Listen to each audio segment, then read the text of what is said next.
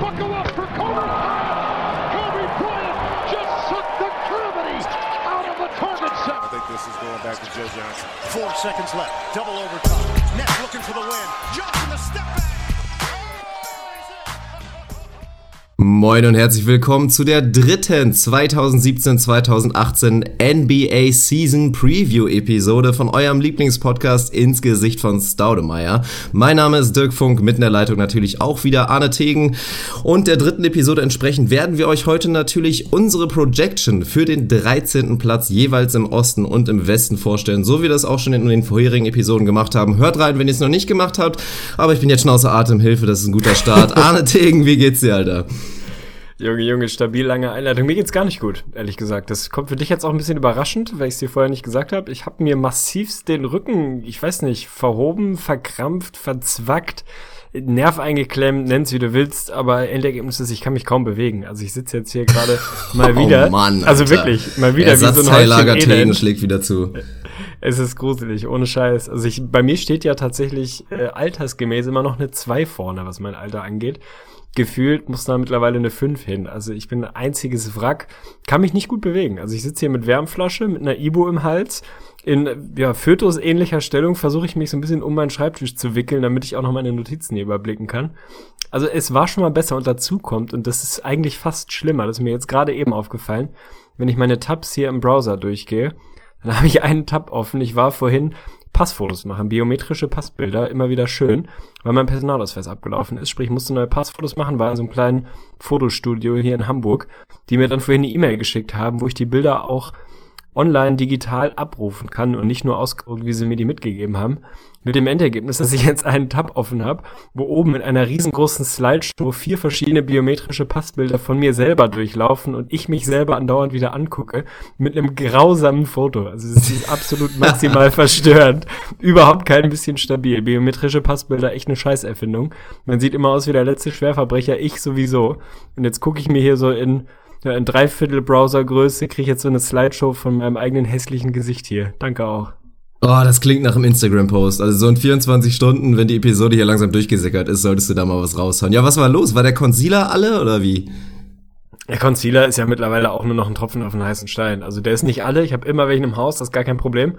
Aber der Herr der Augenringe bleibe ich trotzdem. Also du kannst halt auch nur, weiß ich nicht, 20 Prozent vielleicht verbessern. Aber wenn da ja vor dir wirklich so ein ja, ein mittelschwerer Verkehrsunfall wie ich halt steht, da kannst du mit Concealer jetzt auch nur noch Feinheiten reparieren. Da ist nicht mehr viel zu holen. Naja, wir haben zumindest was gemeinsam, was die, was die physische Lage gerade angeht. Rückenprobleme habe ich auch. Ich habe es geschafft in meinem ersten Training, ich hatte davon berichtet, Hallentraining für die neue Volleyball-Saison.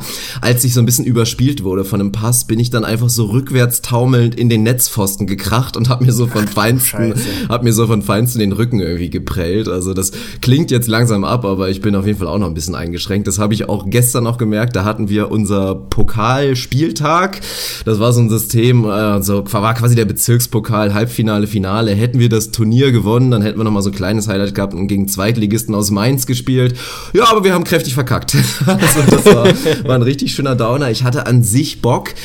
Aber das Problem war natürlich auch, am Samstag war ich zu Gast bei der Hochzeit meines Schwagers, äh, Bruder meiner Frau und so weiter. Ja, ja. das kommt, glaube ich, hin. Was diese Terminologie angeht, bin ich da immer nicht ganz so obendrauf. Aber naja, und einer Hochzeit entsprechend habe ich da natürlich auch zugelangt, hatte dreieinhalb Stunden Schlaf und ja, meine Leistung war dementsprechend durchwachsen. Deswegen bin ich auch ein kleines bisschen gedownt. Aber nichtsdestotrotz ist es halt jetzt wieder unsere Aufgabe, uns zu hypen und einfach mal richtig schön durchzuliefern.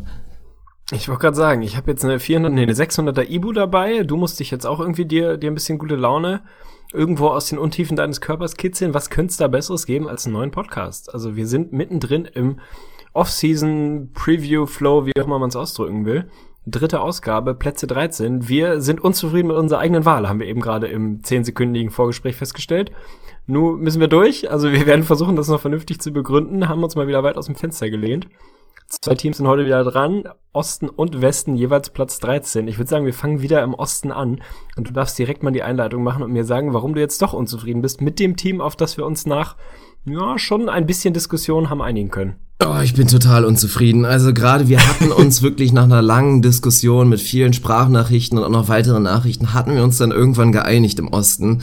Aber jetzt nochmal bei der Vorbereitung habe ich nochmal festgestellt, boah, eigentlich sehe ich das Team wirklich nicht so schlecht. Und das Problem ist, ja, wir sind da so ein bisschen behaftet mit diesem Team historisch, weil wir in unserem letzten Preview 16-17 war das Team, was jetzt drankommt, tatsächlich das, da lagen wir wahrscheinlich am meisten daneben. Also unsere treuesten Hörer werden jetzt wahrscheinlich schon wissen, worum es geht.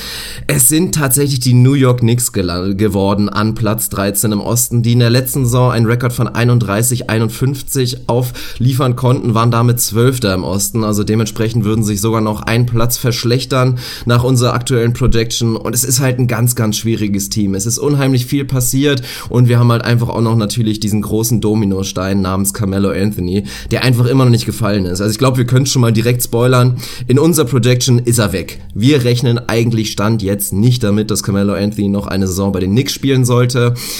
Was sich ändern würde, falls er tatsächlich doch noch mal ein Jahr sich da irgendwie oder zumindest eine halbe Saison sich darum quälen muss, da werden wir drüber sprechen müssen. Aber es gab da ja schon so ein, zwei interessante Informationen, wenn ihr mal auf die New York Knicks Seite geht, also auf die NBA.com New York Knicks Seite. Da werden aktuell die Season Tickets ja mit Promotions versehen und man sieht nicht Carmelo Anthony. Man sieht natürlich einen Christoph Porzingis, man sieht auch einen Tim Hardaway Jr., man sieht aber keinen Carmelo Anthony. Also es ist nicht damit zu rechnen, dass er weiterspielt, aber wir mussten uns jetzt leider irgendwie damit damit beschäftigen. Und ja, ich weiß nicht, warst du denn irgendwie jetzt im Nachhinein zufrieden damit, sie an 13 zu nehmen?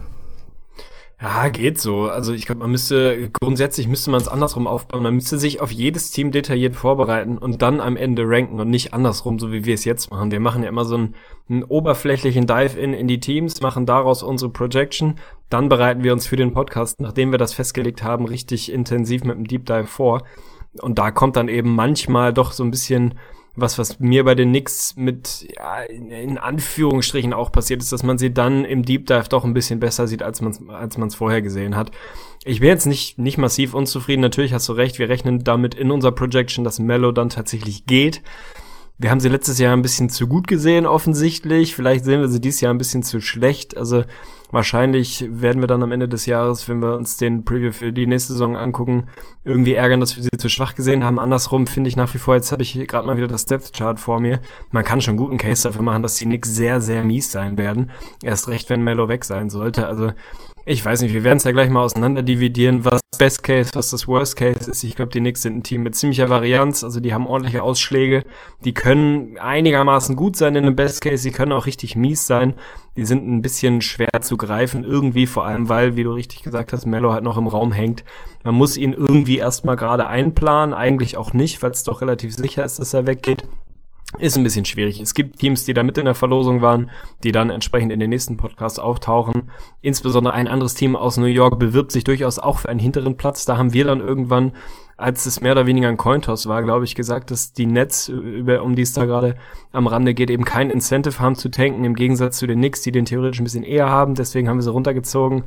Ich weiß es nicht. Also wir werden es gleich mal auseinander dividieren. Ich glaube, man kann schon einen Case dafür machen, dass sie an 13 da gar nicht so verkehrt eingerankt sind.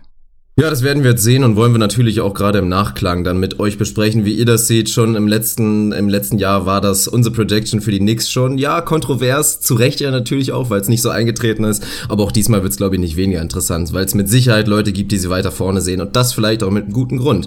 Aber dann fangen wir doch mal ein bisschen an, so ein bisschen aufzuwühlen, was überhaupt alles passiert ist. Und wenn wir erstmal den Kader gehen, rein von den Spielern her, hat sich zumindest auf der Abgangseite nicht allzu viel getan. Da sehen wir letztendlich nur Justin Hamilton, der Teil des DeMarie Carroll Deals war, also zu den Raptors gegangen ist. Die Raptors haben ihn aber direkt wieder geraved, wird eng für ihn einen neuen Vertrag zu bekommen und dann natürlich die ganz große Story in New York. Late mit Chiedo zwar, aber letztendlich ist er doch gegangen. Phil Jackson ist nicht mehr der Drahtzieher bei den New York Knicks. Das werden jetzt Steve Mills und Scott Perry in so einer Co-op-Produktion übernehmen. Ja, schwierig war nur, dass das Ganze halt nach dem Draft passiert ist. Das war so ein kleines bisschen Thema und da sind wir bei dem nächsten Thema, bei den ersten Neuzugängen Neuzugängen, die vor allen Dingen durch den Draft dazu gekommen sind. Da hatten die Knicks an acht die Option und die nicht ganz leichte Option, da einen Spieler zu ziehen. Und ja, es waren viele interessante Leute noch auf dem Board, unter anderem ein Dennis Schmitz Jr. oder auch ein Malik Monk, den da vielleicht viele gesehen hätten, gerade bei New York.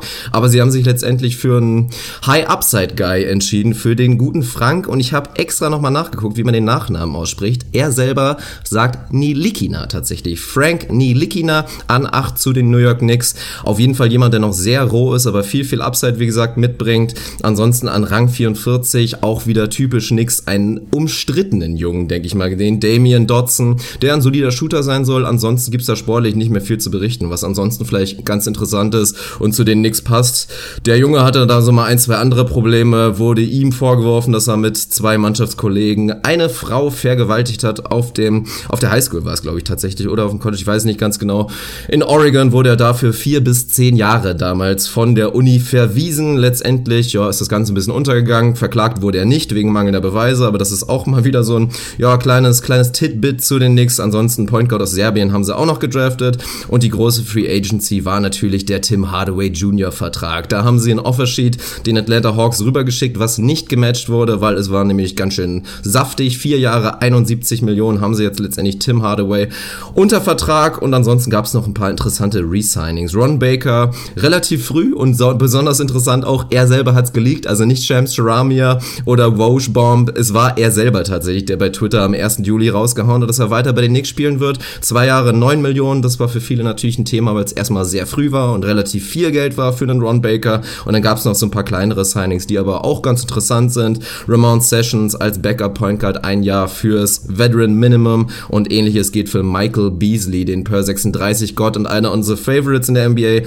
auch ein Jahr fürs Minimum. Ja, das ist passiert in den Knicks und jetzt hast du natürlich wieder die Aufgabe, uns den ersten Eindruck zu geben, was du davon hältst. Ja, das wird ein relativ langes Thema, glaube ich. Erstmal muss ich ein bisschen ergänzen auf der Abgangsseite. Da tust du Derrick Rose aber ein bisschen Unrecht, wenn du sagst, da hat sich mehr oder weniger nichts getan. Derrick Rose ist nicht mehr Teil der New York Knicks in Zukunft, wie er das letztes Jahr noch war. Sprich, der Start auf der 1 wird da einmal durchgetauscht. Ansonsten hast du natürlich am Rande schon thematisiert, eines der wichtigeren Themen dieser Offseason tatsächlich das Chaos in der Organisation, im Front Office, wie auch immer man es nennen will. Die Phil Jackson Saga ist zu Ende. Es war ein ewiges Hin und Her. Man wusste zwischenzeitlich nicht mehr wirklich, wer ist für den Draft verantwortlich, wer ist für die Free Agency verantwortlich. Da wusste eine Hand nicht wirklich, was die andere macht. Absolutes Chaos. Also Sacramento Kings-esque, wenn man so will. Wir haben, glaube ich, im letzten Podcast die, die Knicks mittlerweile auch als, als die größte Chaos-Franchise der Liga, glaube ich, gerankt, oder? Ich glaube, die Kings waren an unserem imaginären Ranking vorbeigezogen. Wie auch immer, wahnsinnig viel Chaos tatsächlich in der Organisation. Und ich würde mal behaupten, als, als erster Impuls, das hat man gesehen in den Moves, die in dieser Offseason passiert sind für mich. Ehe ich die Note gleich raushaue, eine miese, eine absolut miese Offseason für mich aus Sicht der New York Knicks, die da ein bisschen was richtig, aber auch eine ganze Menge für mich falsch gemacht haben. Du hast Tim Hardaway Jr. angesprochen. Für mich stand heute ein katastrophaler Deal. Der mag sich am Ende des Tages besser rausstellen, als er heute aussieht. Vielleicht ist er die große Überraschung und entwickelt sich da ganz hervorragend besser, als ich es ihm zutraue. Stand jetzt ist das für mich ein durchschnittlicher NBA-Spieler, wenn überhaupt. Für den haust du mal eben echt einen großen Teil deiner, deiner Kohle, deines Cap Spaces raus. Finde ich irgendwie ein bisschen fragwürdig, den Move. Was die Draft angeht, ist natürlich die nächste Frage, wie, wie hoch ist die Upside wirklich? Es gibt relativ viele Kommentatoren des Drafts, die sagen, wenn man denn an der Position der Knicks an 8 wirklich einen Point Guard für die Zukunft sucht, dann wäre Dennis Smith Jr. da der richtige gewesen, der bessere. Sie haben da jetzt ein bisschen einen risky Move gemacht, High Upside vielleicht bei Frank, wie wir ihn mal getauft haben, muss man mal schauen. Da ist auf jeden Fall nicht ganz sicher, wie das da weitergeht. Passt potenziell besser in die Triangle, die da immer noch ein bisschen im Raum stand zur Draft nach, die mittlerweile eigentlich nicht mehr so richtig im Raum steht. Man weiß es nicht so ganz genau. Also ist für mich ein Move, den man, den man kritisch sehen muss. Ron Baker Resigning viel zu teuer, ganz ehrlich, ich mag den Mann, aber dass der 9 Millionen für zwei Jahre abgreift, auch wenn dich das nicht völlig outcapped, ist nach wie vor einfach zu teuer. Der hat eine vernünftige Saison gespielt, undrafted, irgendein Combo Guard Backup, mehr eigentlich nicht. Gab nicht wirklich den Markt, du haust ihm auch noch eine Player Option mit rein. Gefällt mir auch nicht wirklich das Signing. Die Mellow-Situation ist nach wie vor ungelöst. Auch das spielt für mich mit in die Offseason-Note mit rein. Und wenn, wenn wir dann jetzt soweit sind, positiv würde ich tatsächlich Ramon Sessions und Beasley, die Signings finde ich, kann man machen. Äh, da habe ich nichts dagegen. Nichtsdestotrotz bleibt bei mir eine Off-Season-Note eine, eine satte 5 für mich. Für mich ist es einfach eine, eine miese, miese Off-Season gewesen, eine der schlechtesten der Liga. Ja, viel besser kann ich es letztendlich auch nicht sehen und sie sind definitiv unten dabei, wo ich einfach noch nicht mein finales Urteil abliefern will. Das ist halt vor allen Dingen die Entscheidung, da den guten Frank zu nehmen an acht, weil ja, es ist halt verfrüht. Wir wissen alle nicht, was aus dem Dennis Schmitz wird. Wir wissen auch nicht, was aus dem Malik Monk wird. Es gibt eine solide Chance, dass sie da letztendlich nicht den richtigen Move gemacht haben, aber an sich fand ich es gar nicht so schlecht aus Sicht der da wirklich zu sagen, du nimmst einen Jungen, der einfach eine hohe Upside und ein extrem interessantes Skillset wirklich da auf der Eins oder vielleicht auch als Combo Guard irgendwann mal mitbringt. Also was natürlich problematisch ist, ist halt die Phil Jackson Situation, dass klar, der gute Nilikina, das war ein Triangle Pick und der war eingeplant dafür, dass halt mit ihm Triangle gespielt werden kann und dann acht Tage später wird dann halt announced, dass Phil Jackson jetzt dann doch irgendwie gefeuert wurde und man halt natürlich auch so ein bisschen von der Triangle Geschichte abrückt. Das ist natürlich eine Katastrophe und was Tim Hardaway Jr. angeht, oh, will ich auch vielleicht ein kleines bisschen in Schutz nehmen, weil also der Deal ist nicht gut, der ist überbezahlt, aber ich sehe halt ein solides Szenario, dass am Ende des Tages in Tim Hardaway Jr. eventuell nur leicht überbezahlt sein könnte oder eventuell sogar, ja, dass das vielleicht sogar einigermaßen hinkommt, wenn er den großen Schritt nach vorne macht und das darf man nicht vergessen, Tim Hardaway Jr. hat ja keine schlechte Saison gespielt in der letzten Saison, also der hat da schon einen großen Schritt nach vorne gemacht und eventuell, wenn er jetzt nochmal einen nächsten Schritt machen kann, dann ist er schon kein schlechter Spieler, also so vom Typ her ist er vielleicht eher so ein Bad Team, Good Stats Guy, aber so projecten wir die Knicks ja vielleicht auch gerade. Also vielleicht kommt das dann hin. Und ansonsten die kleinen Signings mag ich. Ich mag auch das Beasley Signing. Also rein, klar, man kann es auf der, auf der anderen Seite so sehen. Jetzt holst du dir wieder so einen schwierigen Typen mit rein ins Boot und vielleicht für die Kultur im Lockerroom hättest du jetzt mal jemanden gebraucht, der so ein bisschen solider ist, aber was man so, wenn man den Berichten Glauben schenken mag, dann ist Michael Beasley kein verkehrter Dude und ist jemand, mit dem du im Lockerroom auf jeden Fall klarkommst. Und rein sportlich passt er da rein, weil ein Scoring Punch werden sie definitiv brauchen. Ramon Sessions einfach so als Veteran, der auch einem Ron Baker immer noch, weil der ist ja auch weit davon entfernt, ein Veteran zu sein und natürlich dann auch Frank so ein bisschen an die Hand zu nehmen. Finde ich solide und ja, dass Phil Jackson jetzt endlich weg ist und man in den, einen Schritt in die nächste Richtung gemacht hat, das ist doch schon mal positiv. Also klar, ob sie es jetzt wirklich besser machen, Steve Mills oder auch ein Scott Perry, das muss man sehen, weil die waren zumindest ja verantwortlich dafür, dass Tim Hardaway diesen 71 Millionen Vertrag jetzt letztendlich bekommen hat. Ich gehe ein kleines bisschen besser, weil ich halt noch Upside im Nachhinein sehe für die Free Agency oder für die Offseason der New York Knicks und möchte eine 4 Minus vergeben. Stabil. Da werden sie sich freuen in New York. Also da ging gerade die Champagnerkorken auf eine 4 minus. Ich weiß, was du meinst. Und zu Tim Hardaway nochmal ergänzend. Ja, ich mag den Jungen. Der hat definitiv Upside, kann ein vernünftiger NBA-Spieler werden. Mir fehlt die Fantasie, dass er das wird, was dieser Vertrag gerade ausdrückt, nämlich mehr oder weniger dein drittbester Spieler vielleicht in einem vernünftigen Team. Das sehe ich bei ihm ganz einfach nicht. Für mich wird das immer irgendwie vierte, fünfte Option in einem Team sein. Dafür ist er zu teuer. Vielleicht straft er mich Lügen und wird wirklich irgendwie so ein bisschen der, der neue Otto Porter, keine Ahnung. Dann mag er sich das verdient haben. Wollen wir mal schauen. Wenn ich den Status quo bewerte, den Deal heute, dann finde ich den einfach überhaupt nicht gut. Phil Jackson natürlich positiv, dass er weg ist weniger positiv das Timing, also viel schlechter hätte man es nicht machen können, erst verlängern, dann irgendwo zwischen Draft und Free Agency. Die Hälfte der Moves werden auf der einen Seite gemacht, die anderen, die andere Hälfte macht dann eine völlig andere Person, weil du gerade nicht wirklich weißt, wer verantwortlich ist. Also da haben sie, finde ich, fast alles falsch gemacht, was du irgendwie falsch machen kannst. Und was mich ein bisschen stört, und damit sind wir im Prinzip bei der Überleitung und mit bei einem Grund, warum meine Note noch schlechter aussieht als bei dir, ist, dass mir das Roster nicht gefällt. Es ist für mich total redundant.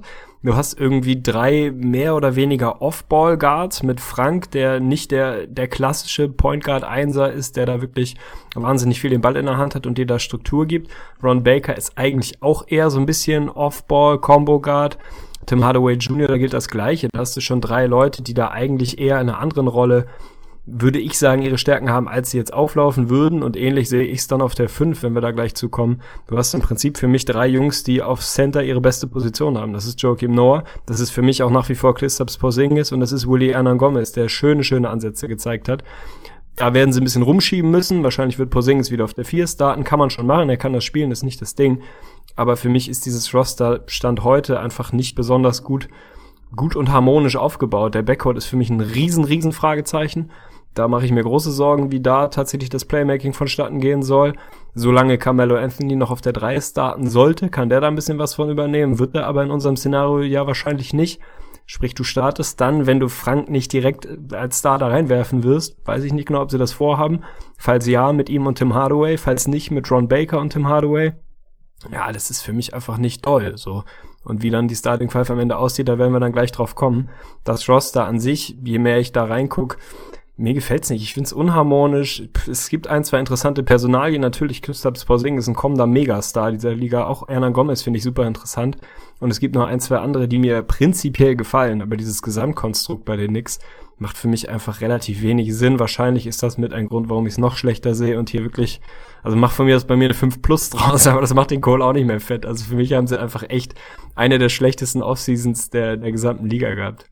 Ja, nee, ich glaube, ich mache im Nachhinein eine 5 Plus drauf, weil ich natürlich gerade auch mal auf den Punkt komme, den wir bisher außen vor gelassen haben, was man in die Offseason ja eigentlich auch noch mit reinrechnen muss, ist ja auch diese ganze Porzingis-Drama-Situation und da hatte man ja eigentlich vermutet, dass der Beef zwischen ihm und Phil Jackson lag und Christoph Porzingis deswegen sein Exit-Interview da ja verweigert hat, einfach nicht gegangen ist, zu, naja, zurück in die Heimat gefahren ist und da einfach so ein bisschen gesagt hat, so komm hier, das ist mir jetzt gerade zu viel hier bei den Knicks, ich hau ab. Jetzt kommen Berichte auf, dass der Beef tatsächlich nicht nicht zwischen ihm und Phil Jackson, sondern zwischen ihm und seinem Coach gewesen sein soll, zwischen ihm und Jeff Hornacek.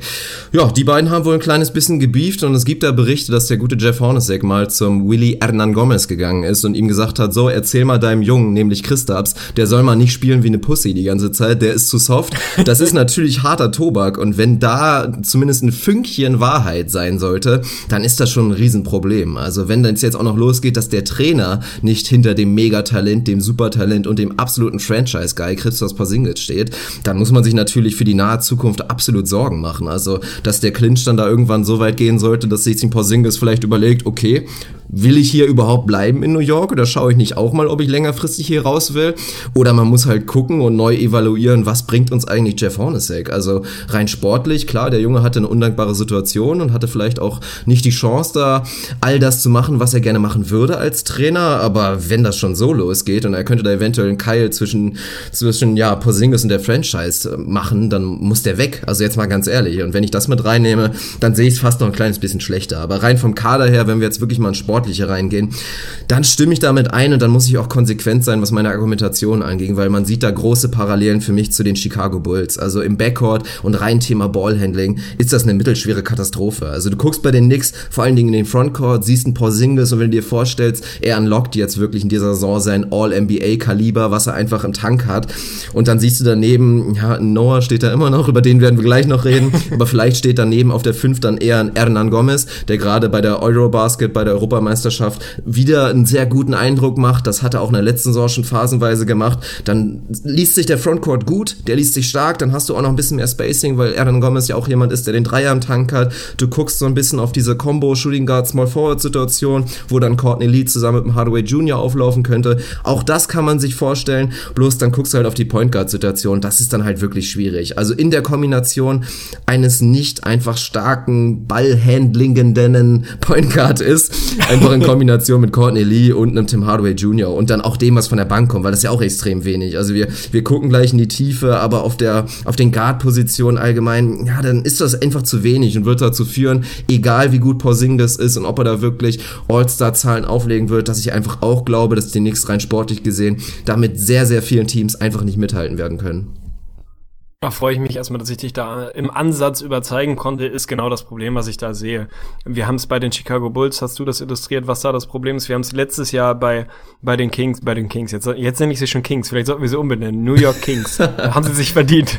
Bei den Knicks, wollte ich sagen, letztes Jahr schon gesehen, dass es da ein Derrick Rose nicht oft genug geschafft hat, Christoph Porzingis wirklich in die Spots zu bringen, wo er richtig wehtun kann. Er hat eine sehr, sehr gute Saison gespielt, keine Frage. Aber da gab es durchaus das eine oder andere Problem, ihn da in die Sweet Spots zu bringen. Wer soll das denn jetzt machen? Also ganz ehrlich, soll es ein Ron Baker sein? Soll es ein Tim Hardaway Jr. sein? Die haben alle ihre Qualitäten auf ihre Art. Aber genau das Playmaking gibt's da einfach. Das ist nicht existent. Ich weiß nicht, wie sie, wie sie anfangen werden. Ich kann mir vorstellen, dass wirklich Stand heute Ron Baker auf der Eins vielleicht anfängt. Denke ich auch. Noch ja. hättest du ein bisschen, ja, noch hättest du ein bisschen Playmaking vom Flügel mit Mello, aber das wird dann vermutlich relativ schnell weg sein. Und dann wird's einfach dünn. Da kann der Frontcourt noch so schön sein. Und ich finde den nach wie vor schön. Ich liebe auch Joachim Noah immer noch. Ich bleibe auch immer noch an, an Bord seines Hype-Trains, nennt man ihn vielleicht nicht, aber ich bleibe an Bord von Joachim Noah. Ich glaube noch an ihn. Da hatten wir einen ganz schönen WhatsApp-Moment, als ich, glaube ich, geschrieben habe, dass ich noch einer von vier Leuten bin, der an Joachim Noah glaubt, neben ihm, seinem Vater und weiß ich auch nicht wem. Und hat sich dann rausgestellt, dass du der Vierte bist. Also du bist auch noch an Bord. Das freut mich sehr, da haben wir vorher nicht drüber geredet. Ich sehe, würde Chris Dubs am liebsten auf der 5 sehen. Das werden wir jetzt in der Form relativ selten sehen. Es wird Lineups geben, wo er hochrutscht, mit Sicherheit. Aber der wird erstmal auf der 4 anfangen. Finde ich okay, aber nicht optimal. Und dann ist es insgesamt einfach zu wenig. Von der Bank hast du völlig recht, kommt nicht viel. Da kommt ein Beasley, der ein absoluter Instant-Scorer ist, aber auch der bräuchte mal jemanden, der ihm irgendwie die Bälle dahin bringt, wo er sie gern hätte. Der wird scoren, aber ich glaube, dass der per 36 einen Rückschritt machen wird. Da kann man von ausgehen. Was schade ist, er ist unser heimlicher Superstar. Und dann, je tiefer ich da reingucke, da ist dann einfach nichts mehr. Also da, da fehlt mir absolut die Fantasie, dass die Knicks da irgendwie ein ja, ein besonders pralles Team sein sollen. Insofern, je länger wir drüber reden, finde ich, finde ich eigentlich okay. Also, lass uns mal die Starting Five wirklich durchgehen, wenn wir es uns anschauen. Wahrscheinlich, Stand heute ist es wirklich Baker, Hardaway. Heute wäre es noch Mellow, dann vielleicht tatsächlich irgendwie so ein Courtney Lee auf zwei und drei, wie auch immer sie es machen. Porzingis und ich rechne tatsächlich mit Hernan Gomez auf der fünf.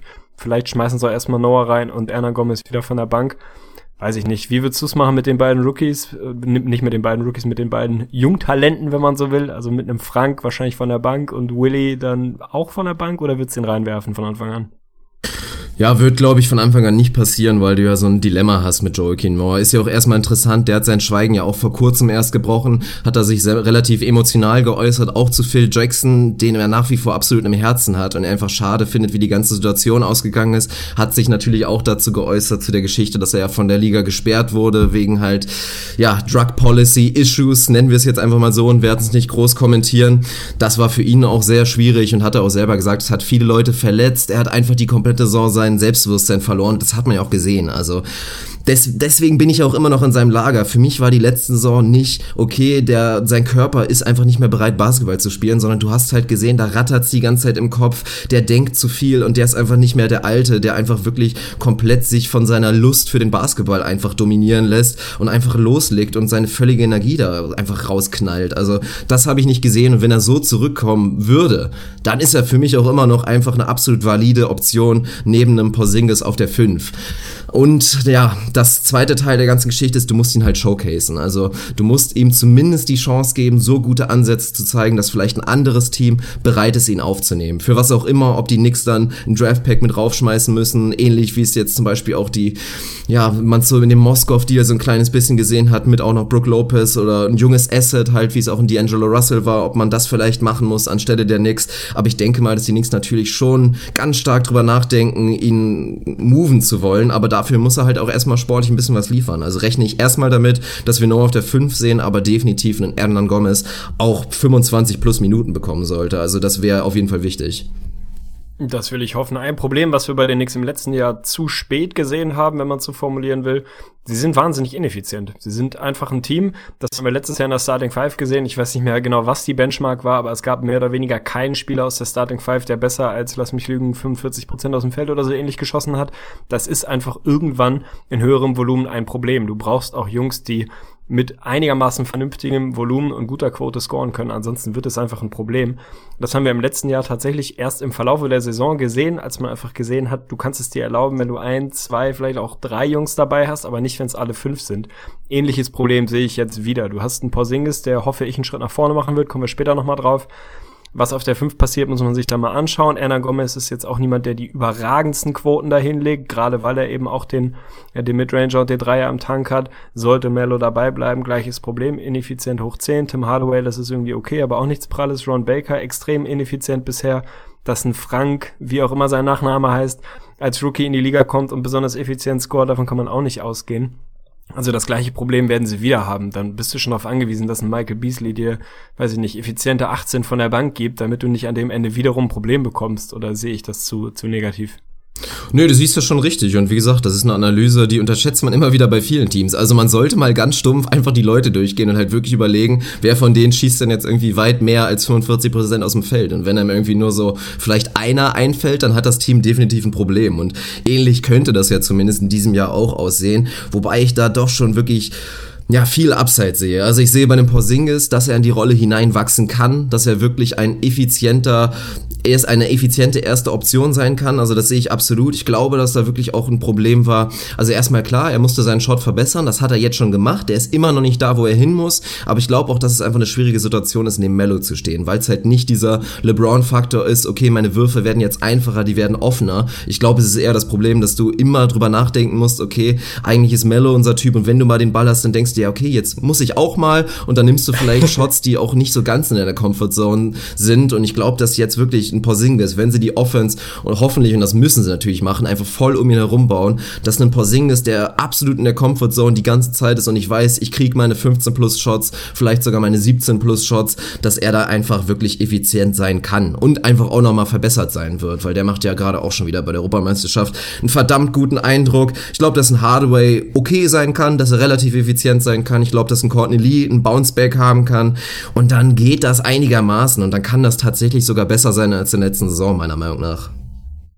Besser als in der letzten Saison wird es bei mir auch, was nicht zuletzt an Christoph Porzingis hängt bei mir. Der wird mein Player to watch, da kommen wir gleich drauf. Bevor wir in die Richtung gehen, die Frage, was, was ist mit Mello? Siehst du ihn per se bei den Rockets? Gibt es keine andere Lösung?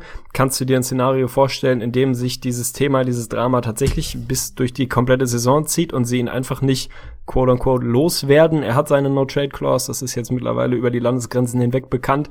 Gibt nicht allzu viele Teams, wo er gerne hin möchte. Scheinbar sind die Rockets da sein absoluter Favorit. Die Knicks wiederum sehen nicht viel bei den Rockets, was sie gebrauchen können, haben keine Lust, irgendwie mittelmäßige Verträge aufzunehmen, die die Rockets damit reinwerfen müssten. Siehst du doch noch ein anderes Team? Gibt's doch noch ein halbes Banana Boat, dann vielleicht in Cleveland? Kann er die Saison in New York zu, zu Ende spielen oder ist es jetzt einfach an der Zeit zu sagen, egal was und wenn wir wirklich nur noch irgendwie einen Haufen Toast und Salary zurückbekommen, Hauptsache dieses Kapitel ist ähnlich wie Phil Jacksons Kapitel beendet. Na, wenn es der gute Vollkorntoast ist, dann sollten sie es machen. Nee, also ich weiß es nicht. Man, man muss das schauen. Aber es gibt kein Szenario, in dem die Knicks jetzt nochmal Mellow mit durchschleppen können. Also jetzt nicht nur, dass das irgendwie, ja, dass es schlechter sein könnte, weil du keine Assets für ihn bekommst, sondern einfach, weil es die, weil es die Entwicklung deines Teams und auch der Franchise, das wird einfach unfassbar stören. Also deswegen müssen sie es machen und ich hoffe, dass sie es auch noch vor der Saison machen werden, dass sich jetzt nicht allzu lange rauszieht. Ja, Rockets sind nach wie vor das realistische Szenario, aber ich denke, da gibt's vielleicht auch noch ein, zwei andere andere Sachen. Also tatsächlich ein absoluter Nix-Move wäre jetzt zu sagen, okay, wir warten noch ein kleines bisschen und dann machen wir tatsächlich einen Deal mit den Cavs, sagen vielleicht, okay, Isaiah Thomas inzwischen sagt man, er könnte eventuell bis zum All-Star-Break fehlen, dass man dann vielleicht sagt, okay, 1 zu 1 Mellow, Isaiah Thomas, dann sind die Knicks vielleicht in der Lage, ihm dann als Franchise Point Guard zu nehmen. Du machst da einen kleinen 180er und sagst, okay, er soll mit Frank zusammenspielen, er kriegt bei uns den Max, wird der Franchise Guy und die Cavs kriegen dann doch mal die Chance aus Mellow. Also das könnte ich mir auch vorstellen, aber hoffen wir erstmal, dass er weg ist und dann werden wir über Mello dann noch in ja, ein paar Wochen sprechen, je nachdem, wo er dann letztendlich landet. Ja, stabil. Das würde ich wahrscheinlich weitgehend unterschreiben. Ich kann mir nicht vorstellen, dass dieses Kapitel jetzt nicht irgendwann zeitnah, um es einfach mal so ein bisschen offen zu formulieren, beendet wird. Und ich glaube, das ist auch definitiv der richtige Weg, ähnlich wie es mit Boogie in Sacramento dann der richtige Weg war und wie es auch mit Phil Jackson in New York der richtige Weg war. Manchmal muss man einfach sagen, dieses Kapitel muss jetzt beendet werden, egal wie wir da am Ende rausgehen. Ne? Hier, äh, Fun Fact, lieber ein Ende mit Schrecken als ein Schrecken ohne Ende. So haben wir das Ui. Sprichwort des Tages, haben wir also auch rausgehauen. Wir kommen zu meinem Player to Watch. Zu unserem ich Player to Watch. wahrscheinlich zu unserem Player to Watch. Ja, ich fürchte auch. Ich habe dir letztes Mal, glaube ich, im Podcast schon beide vorweggenommen, weil wir uns vorher, das sagen wir auch immer wieder, nicht absprechen, sondern das mehr oder weniger Freeflow-mäßig raushauen gehe ich davon aus, dass wir den gleichen Player to Watch haben, denn wenn man mal ehrlich ist, besonders viele gibt es bei den New York Knicks in den nächsten Jahren vermutlich nicht. Du hast ihn eben schon angesprochen, Christoph Porzingis macht im Moment einen sensationellen Eindruck bei der EM. Zeigt mal wieder, was er für ein, wie soll man es nennen, Unicorn ist. Ein Dreierschießender, blockender Riese, der sich dazu noch bewegen kann und einen vernünftigen Shot hat. Also absolut einmalig in dieser Liga. Ein Freak of Nature, einfach so eine völlig, völlig aus, außergewöhnliche Erscheinung, die man so nicht allzu oft sieht. Die große Frage, geben sie ihm wirklich komplett die Schlüssel in die Hand? Ist er jetzt endlich auch tatsächlich auf dem Platz vom ersten Spiel, von der ersten Minute an, der absolute Go-To-Guy, der Superstar, der Nix, das Gesicht der Franchise? Das war im letzten Jahr nach wie vor Carmelo Anthony ein Problem, was sie die letzten Jahre hatten. Die Frage, ob er ein bisschen effizienter scoren kann, interessiert mich. Im letzten Jahr haben wir auch schon mal drüber gesprochen. Echt überraschende 18 Punkte. In meinem Kopf waren es eher so 15 bis 16 in meiner Wahrnehmung. Es waren dann tatsächlich 18. Gut sieben Rebounds, zwei Blocks, Quoten ordentlich, aber auch ausbaufähig. Dementsprechend mein Player to watch und auch direkt meine Bull Prediction hinterher, ehe du dazu senfst. Ich bin sehr gespannt, ob du sie mir durchwinkst. Da hatten wir ein bisschen äh, ein bisschen Zwist in, jüngerer Vergangenheit. Meine Bold Prediction, Porzingis wird All-Star Starter im Osten, neben LeBron James und Giannis Antetokounmpo, wird mindestens 20 äh, Points per Game auflegen und wird alle drei Quoten um mindestens 0,1 verbessern, wenn man so will. Sprich, letztes Jahr hat er 45 Prozent aus dem Feld geschossen, dieses Jahr werden 46. Letztes Jahr hat er 36 Prozent von draußen geschossen, nächstes Jahr werden 37 und auch von der Linie wird er von 79 auf 80 Prozent sich verbessern. Lässt du mir das durchgehen? Ist das für dich in Ordnung? Lass ich äh, dir durchgehen, aber meine ist tatsächlich noch ein bisschen mehr bold, weil ich habe natürlich auch eine Bold Prediction für Christoph Porzingis gemacht Stabil. und bei mir ist es ein bisschen mehr ausgeufert. Also All-Star Starter, das ist schon einigermaßen bold, weil dafür müsste er dann wirklich schon ordentlich loslegen, aber es ist absolut realistisch. Also All-Star sollte gebucht sein, da bin ich mir ziemlich sicher, dass er das schaffen sollte. Und wir dann hoffentlich auch einen Joel Embiid neben ihm dann auch noch sehen im Osten, das wäre ganz charmant, aber ich glaube, dass es tatsächlich noch noch mehr werden könnte, also gerade von den Punkten her, wenn sie ihn wirklich zu der allerersten Option machen der Offensive, dann bin ich so bold zu sagen, dass Christoph Porzingis in der nächsten Saison 24 plus scoren wird und das tatsächlich bei 50, 40, 80. Das ist ein bisschen verfrüht und es ist auch leicht unrealistisch, dass er das schafft. Aber dass er das im Tank haben sollte, das ist absolut klar. Und das muss auch das Ziel sein für, sagen wir mal, in drei, vier Jahren. Das muss der Fünfjahresplan von Christoph Porzingis sein, dass er ein 50, 40, 80 Guy ist und dann perspektivisch vielleicht auch nochmal an den 90 an, an der Freiwurflinie arbeitet, weil das ist der große Punkt. Also nicht nur ist jetzt irgendwie sein Dreier noch nicht gut genug gewesen, war in der Rookie-Saison bei 33, jetzt bei 36, wir wollen ihn bei 40 sehen, sondern halt, er muss einfach auch ein besserer True-Shooter werden. Er hat in der letzten Saison tatsächlich einen Schritt zurück gemacht von der Linie, war da so bei 80 Prozent, letzte Saison waren es 74 nur, das ist zu wenig und da will ich auf jeden Fall auch mehr sehen. Von daher sind wir uns einig, ich bin einfach nur noch ein bisschen einen Schritt weiter gegangen.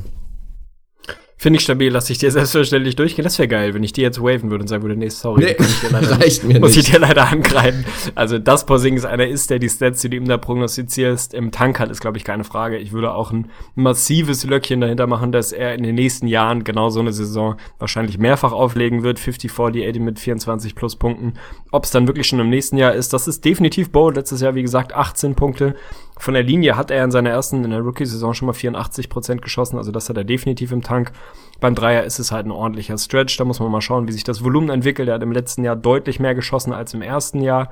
Wenn er das in dem Volumen aufrechterhält, dann wird's schon eine echte Hausnummer, da wirklich 40 Prozent zu schießen. Das ist dann schon absolut elitär. Aber im Tank hat er das, das ist, glaube ich, keine Frage. Und wir alle freuen uns auf die Saison von Porzingis. Wie gesagt, ich habe nicht viel von der, von der EM gesehen. Aber wenn, dann habe ich mir vor allem Porzingis angeguckt und das ist schon krass. Da gibt es dieses eine herrliche Video, was auch auf Facebook rumging, wo er innerhalb von vier Possessions in Folge, also ungeschnittenes Video, zwei Blocks, einen tiefen Dreier und einen massiven Pumpfake von der Dreierlinie inklusive fettem Dank rausknallt innerhalb von, weiß ich nicht, 45 Sekunden oder so ähnlich. Zeigt einfach mal, was für ein versatiles Skillset der Mann hat. Geht wenig, was er nicht kann und das mit der Körpergröße ist eigentlich echt faszinierend, dass der überhaupt aufstehen und sich die Schuhe zubinden kann, geschweige denn das, was er körperlich im Tank hat. Also da freuen wir uns alle drauf. Insofern ist er dein Player to watch. Auch nehme ich mal an. Und dann schauen wir mal, wie sich das nächstes Jahr entwickelt.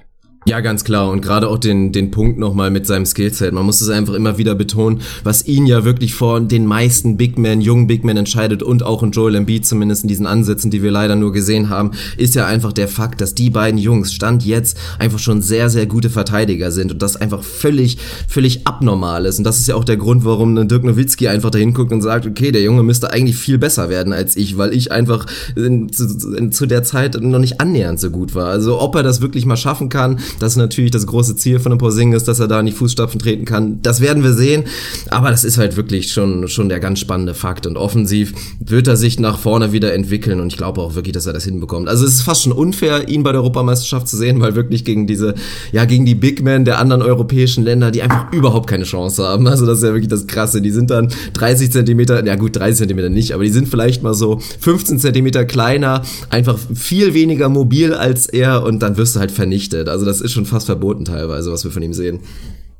Definitiv, er ist ein stabiler Typ und wir alle freuen uns auf ihn, glaube ich, im nächsten Jahr. Wir haben es vorhin schon angeteasert, die Knicks sind für mich zumindest und ich glaube für uns beide ein Team, was wirklich eine heftige Ausschläge nach unten und oben haben kann im nächsten Jahr, sprich Best- und Worst-Case-Szenario, unsere abschließende Rubrik, die wir hier immer mit reinhauen, ist wahrscheinlich so weit auseinander wie bei keinem anderen Team bisher. Wichtig direkt fragen, im Best Case, im absoluten Best Case, alle bleiben fit, Frank kommt gut rein in seine Rookie-Season, Porzingis macht den Schritt, den wir von ihm erwarten, Tim Hardaway Jr. zeigt mir in mein Gesicht, dass er das Geld eben doch wert ist.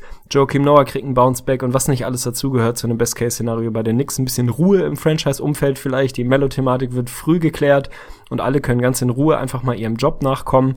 Wie weit kann es dann gehen? Es ist immer noch der Osten, muss man fairerweise sagen. Wir haben sie jetzt hier an 13. Kann das für die Playoffs reichen? Kann das einen absoluten Upset geben? Wo ist die Ceiling in einem, wie gesagt, absoluten Best-Case-Szenario der Knicks? Es ist echt schwierig und es geht auch schwer über die Zunge, aber im Osten, und das muss man dazu, dabei betonen, sehe ich eine Ceiling, die liegt für mich wirklich bei 500 Basketball. Also tatsächlich, 41 Wins stehen dann hier und das ist dann auch automatisch, wäre das ein Playoff-Spot. Da sind dann aber wirklich schon sehr, sehr viele What-Ifs äh, mit bei. Dann sind wir bei einem Porzingis, der diesen großen Schritt, den wir jetzt so ein bisschen schon predicted haben in unserer Bold-Prediction, wenn der kommen sollte und er wirklich da effizient einfach Superstar-Basketball spielen kann und dann die anderen Pieces auch so ganz gut reinkommen und ja, einfach mehr Klarheit in der Franchise ist, dann kann das irgendwie sein. Aber wie gesagt, viele What-Ifs, da haben wir im letzten Jahr schon drüber gesprochen und wir gehen jetzt einfach mal davon aus, dass diese ganzen What-Ifs eher nicht eintreffen. Und dann sehe ich im Worst-Case-Szenario, sehe ich kein absolutes Drama. Also dafür sind sie dann irgendwie dann doch zu gut im Vergleich zu anderen Teams, die dann doch noch da, zumindest die in den letzten Episoden dran kamen.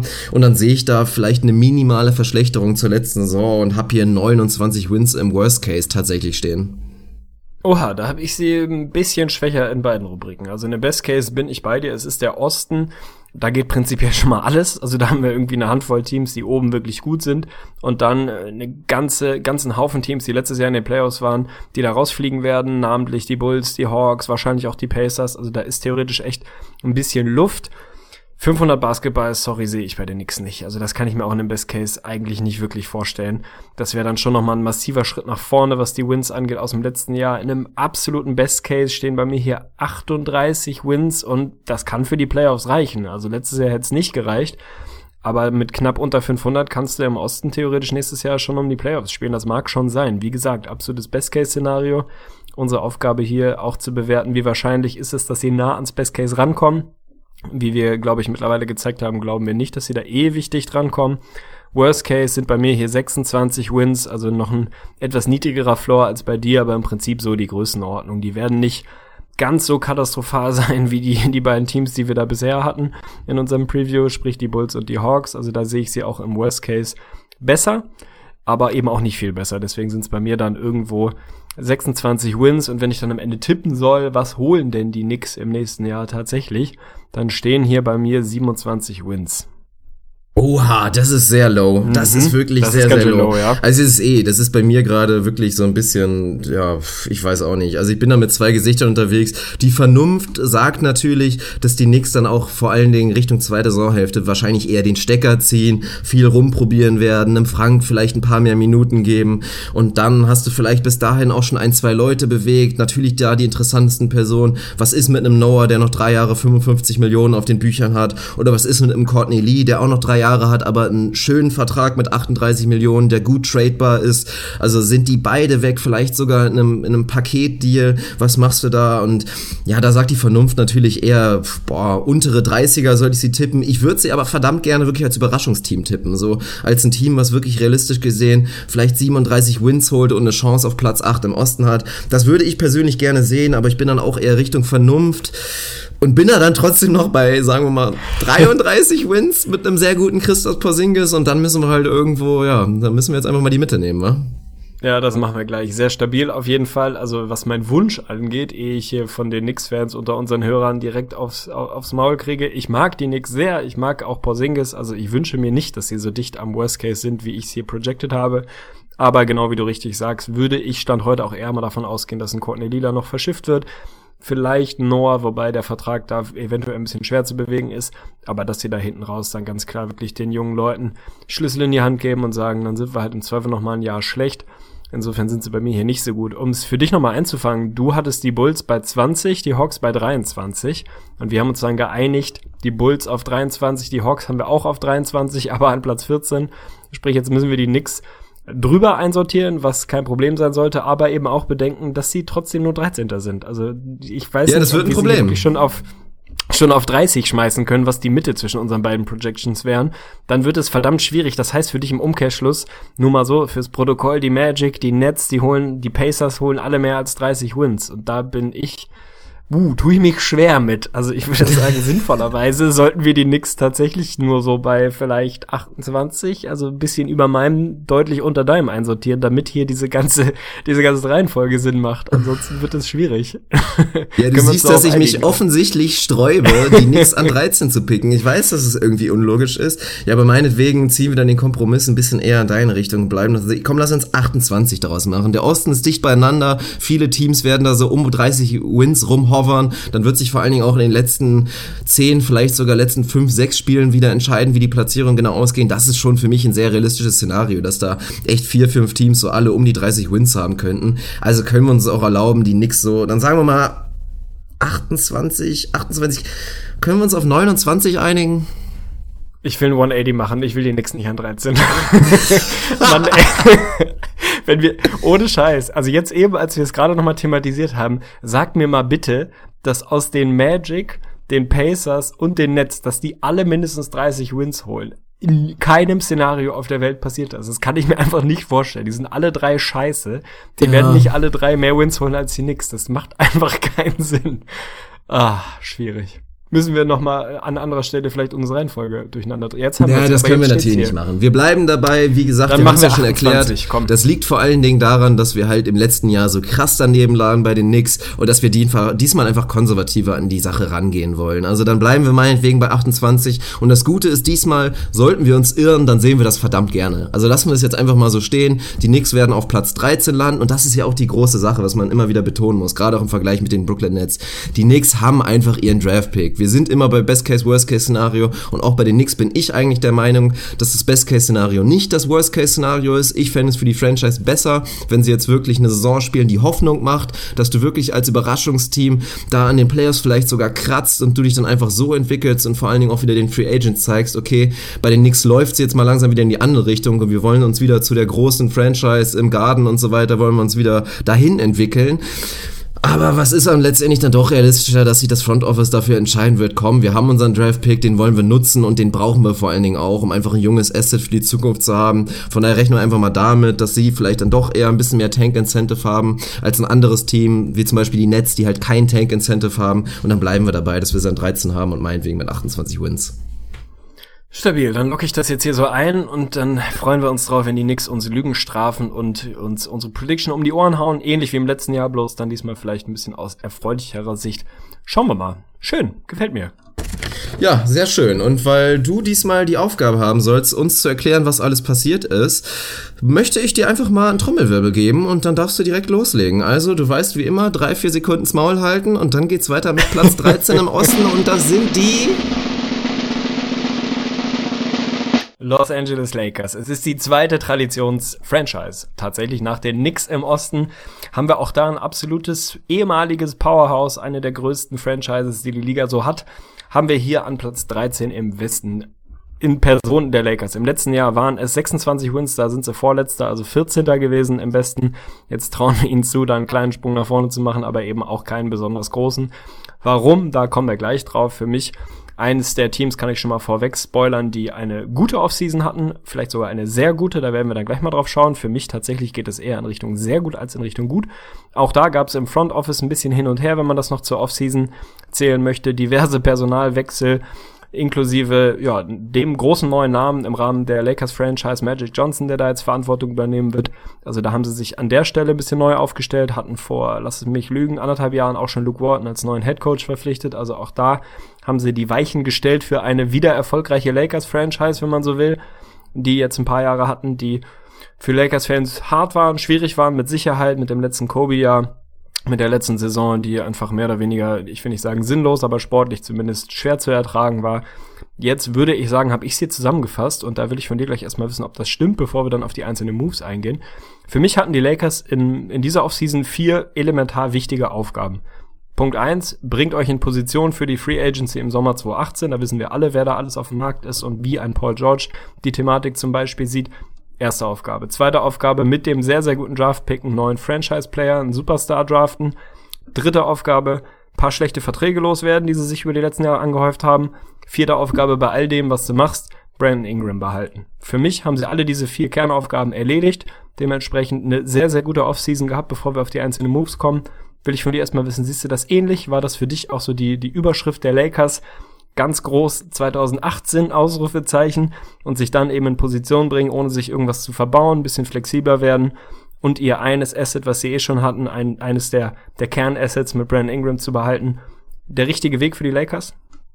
Absolut. Also erstmal hast du das meiner Meinung nach richtig analysiert, dass es diese Kernpunkte waren und das haben sie auch alles geschafft. Einzige, ja, weh, einziger Wehmutstropfen dabei ist halt einfach, dass du ein potenziell gutes junges Asset in D'Angelo Russell halt abgeben musstest. Also da erstmal auch nochmal Shoutout an dich, als wir die Draft-Episode gemacht haben mit dem, mit den Go-To-Guys in der Kollaboration, hattest du damals schon richtig predicted, dass die, dass die Lakers so ein bisschen aufgegeben haben mit D'Angelo Russell. Da waren ich und auch unser Gast, ich habe den Namen schon wieder vergessen. Tobi.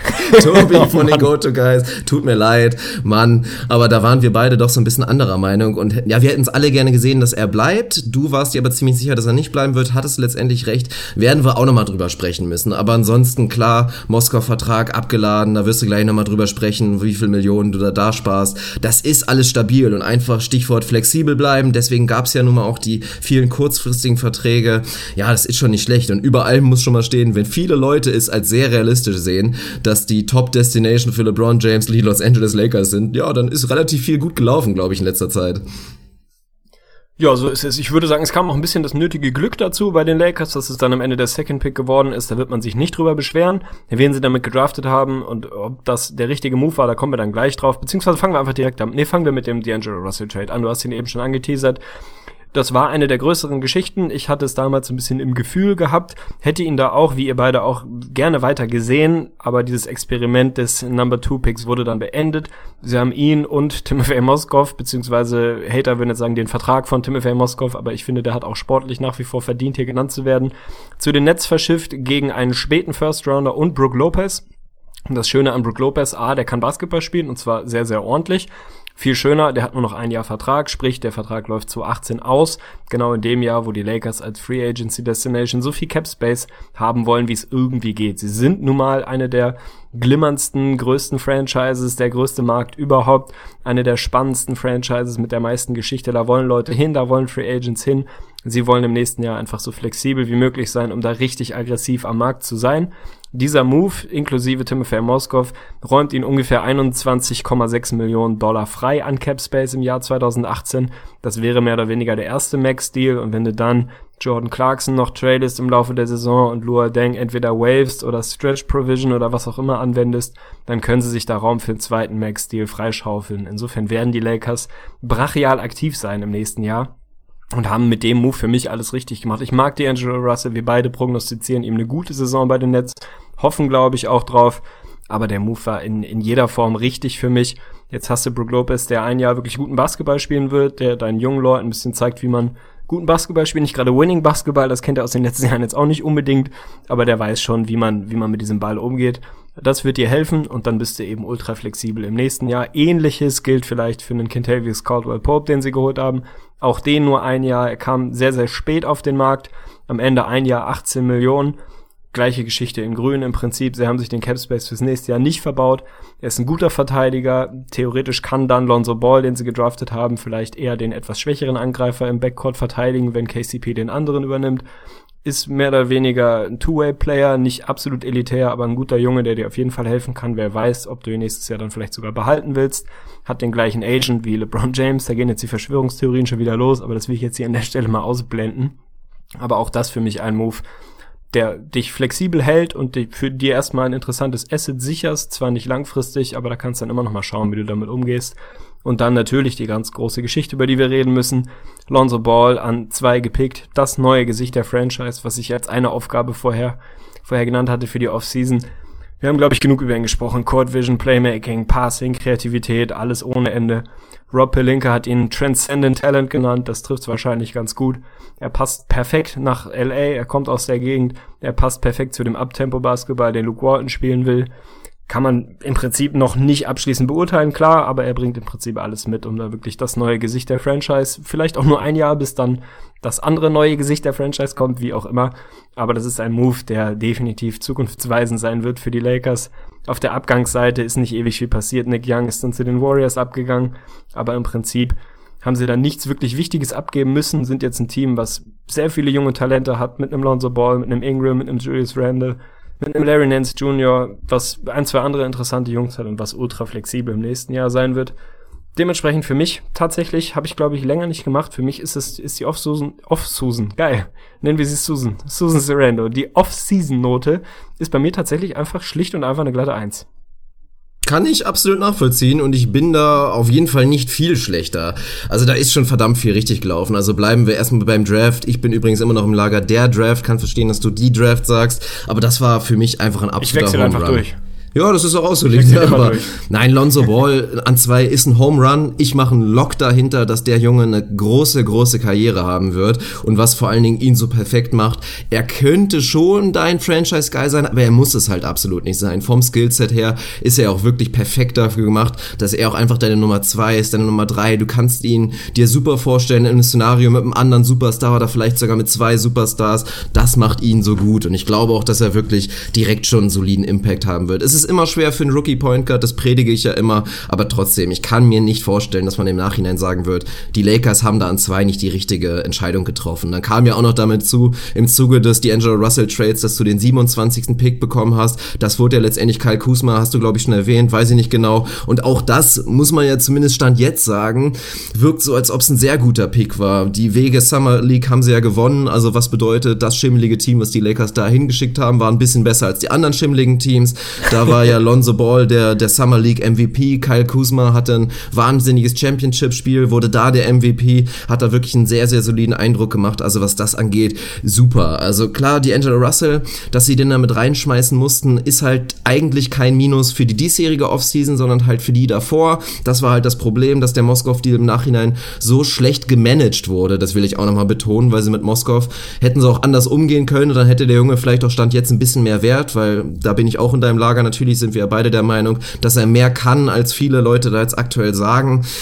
Was für mich zu meiner Minus führt, zu dem 1 Minus ist einfach so ein bisschen die Sache. Ich glaube, man wird im Nachhinein eventuell drüber reden, haben die Lakers einen Fehler gemacht mit Paul George, dass sie eventuell nicht doch in der Lage waren zu sagen, okay, wir machen ein Offer, das schlägt einfach das Angebot von den Thunder und wir holen ihn uns schon jetzt und sichern uns einfach, dass wir den Jungen haben werden, weil es gibt halt dieses Szenario, dass die Lakers, die sind jetzt perfectly set up für die nächste Offseason, aber es gibt halt immer noch ein Szenario, dass die Lakers einfach einen kompletten Strikeout kassieren, dass ein LeBron James nicht zu den Lakers Lakers wechseln wird, sondern bei den Cavs bleibt, dass ein Paul George sagt, auch neben Westbrook gefällt es mir so gut, ich bleib einfach da und wir gehen nicht zusammen zu den Lakers, was ja auch irgendwie ein verrücktes Szenario ist.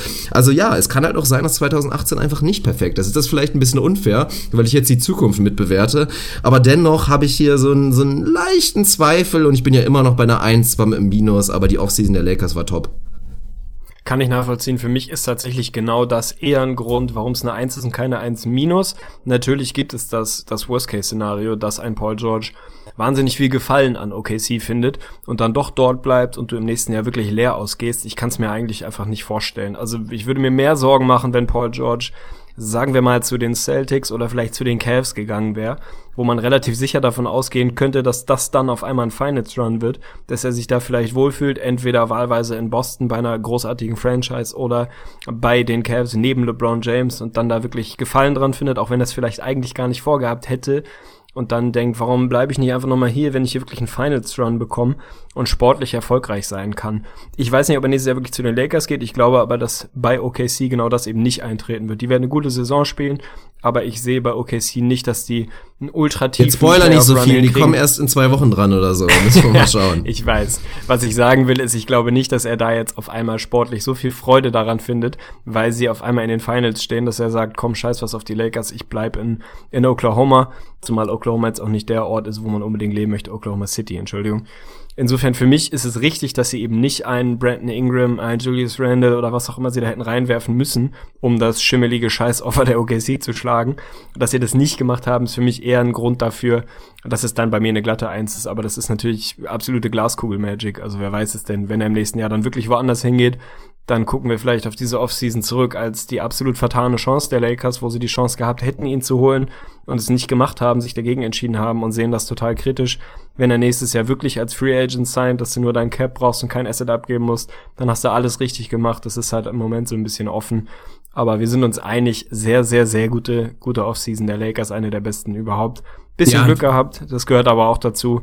Und ansonsten rundum zufrieden, glaube ich. Ja, und ich will auch nochmal betonen, wie geil ich wirklich den KCP-Deal finde. Also nicht nur, weil, weil KCP ein guter Spieler ist oder jemand, der jetzt wirklich ein Star sein könnte, aber einfach die Struktur des Deals. Das haben sie sehr clever gemacht und hatten auch da, das hast du jetzt ja schon mehrmals gesagt, Thema Glück, hatten sie auch einfach ein bisschen Glück, dass der Markt für KCP dann doch kleiner war, als viele gedacht haben. Dass die Pistons Absolut. ihm halt nicht den Super-Deal anbieten wollten und dass die Lakers jetzt wirklich in dieser perfekten Lage war, ihm zu sagen, komm, ein Jahr zu uns, du machst uns besser, das wollen wir, wir wollen nicht verlieren die Saison. Wir haben unseren eigenen Draft-Pick nicht. Der wird nach Philly oder nach Boston gehen. Und du hast bei uns aber die perfekte Situation. Du kannst machen, was du willst. Du kannst bomben und du kannst dann so gut sein, dass du dann entweder von jemand anders wirklich deinen Max-Vertrag bekommst oder eventuell klappt es ja für beide Seiten so gut, dass du einfach da bleibst. Und auch dieser LeBron-Wink-Wink-Geschichte. Also, wenn jetzt ein Szenario kommen sollte, dass LeBron tatsächlich kommt und auch noch ein zweiter Star kommt, ist das Szenario, dass ein KCP dann sagt, okay, ich nehme einen kleinen Paycut, bleib auch da, weil ich will hier mitmachen.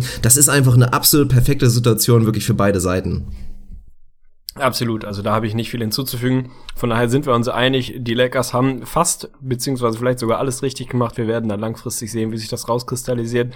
Wenn wir dann Richtung Roster schauen, sehen wir da für mich eine sehr interessante Mixtur. Wir sehen einen Haufen Talent, einen Riesenhaufen Talent, haben wir schon, schon mal drüber gesprochen. Brandon Ingram in seinem zweiten Jahr, Alonso Ball als Rookie, ein Julius Randle, wo ich großer Fan bin und später nochmal drauf kommen, ein KCP, der dann auf der 2 starten wird und ein Brook Lopez, der einfach ein sehr seriös guter Offensivcenter zumindest ist. Über das andere Ende müssen wir gleich wahrscheinlich nochmal sprechen.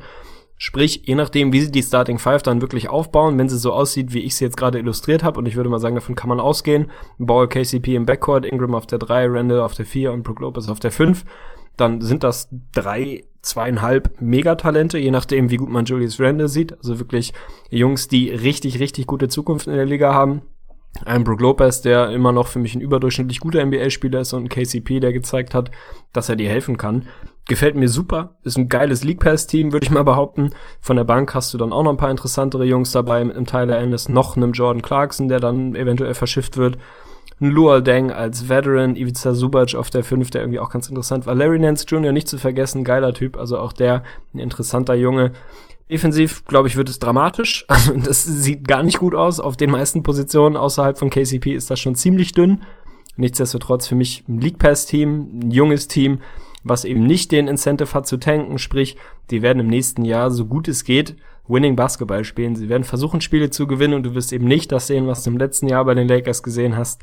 Ein Team, was gute Ansätze hat, was immer mal auch wirklich geile Spiele gewinnt, auch die Warriors, glaube ich, letztes Jahr geschlagen hat, aber dann irgendwo gern Ende der Saison einfach Fuß vom Gas nimmt und so ein bisschen überflüssigen Rumeier-Basketball spielt, um eben möglichst nicht so viel zu gewinnen. Es war richtig, aber es ist nicht schön anzusehen. Und ich glaube, in diesem Jahr wird man wirklich ein Lakers-Team sehen, was voll auf dem Gas ist, was zwar noch mal ein kleines Übergangsjahr hat, aber schon das mit mit Vollattacke auf die Zukunft. Insofern freue ich mich massiv auf die Lakers. Ich habe echt ich hab Bock auf die Lakers, kann man einfach mal sagen. Ja, ich habe auch Bock und das sollten viele auf jeden Fall mal reinschalten. Thema League Pass.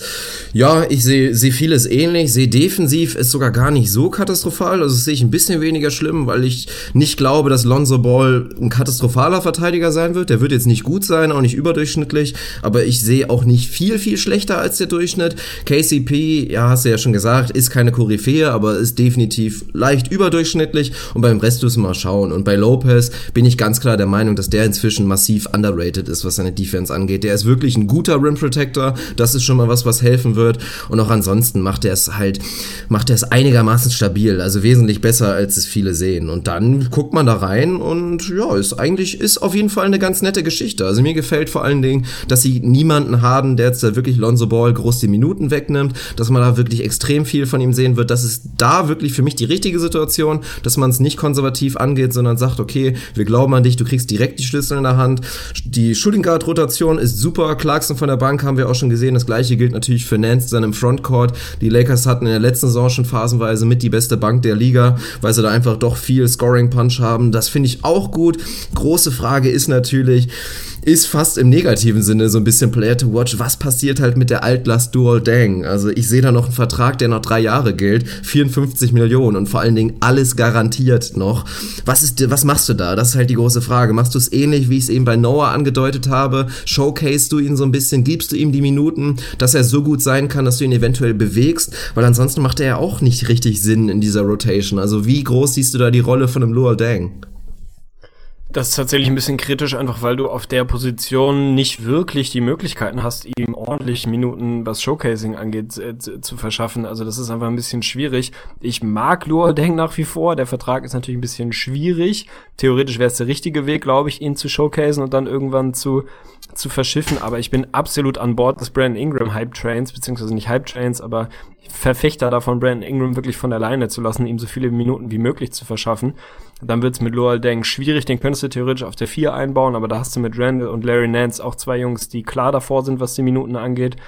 Du kannst natürlich ein bisschen immer kreativ sein und dann, weiß ich nicht, Randall in Small Ball Lineups auf die 5 schieben, Lowell Deng auf die 4, der wird schon seine Minuten bekommen, aber ich sehe es schwierig, ihm genügend Airtime zu verschaffen, dass sie ihm wirklich vielleicht nochmal gewinnbringend weiter verschiffen kannst. Also ich rieche da dann doch tatsächlich eher so ein bisschen das große Weh über Luol Deng, dass er gewaved wird oder vielleicht gestretched wird sein Vertrag dann, um wirklich diesen Max Cap Space, den zweiten, den du brauchst, nächsten Sommer auch zu bekommen. Ich kann mir eigentlich nicht vorstellen, dass er da startet und wirklich große Minuten bekommt.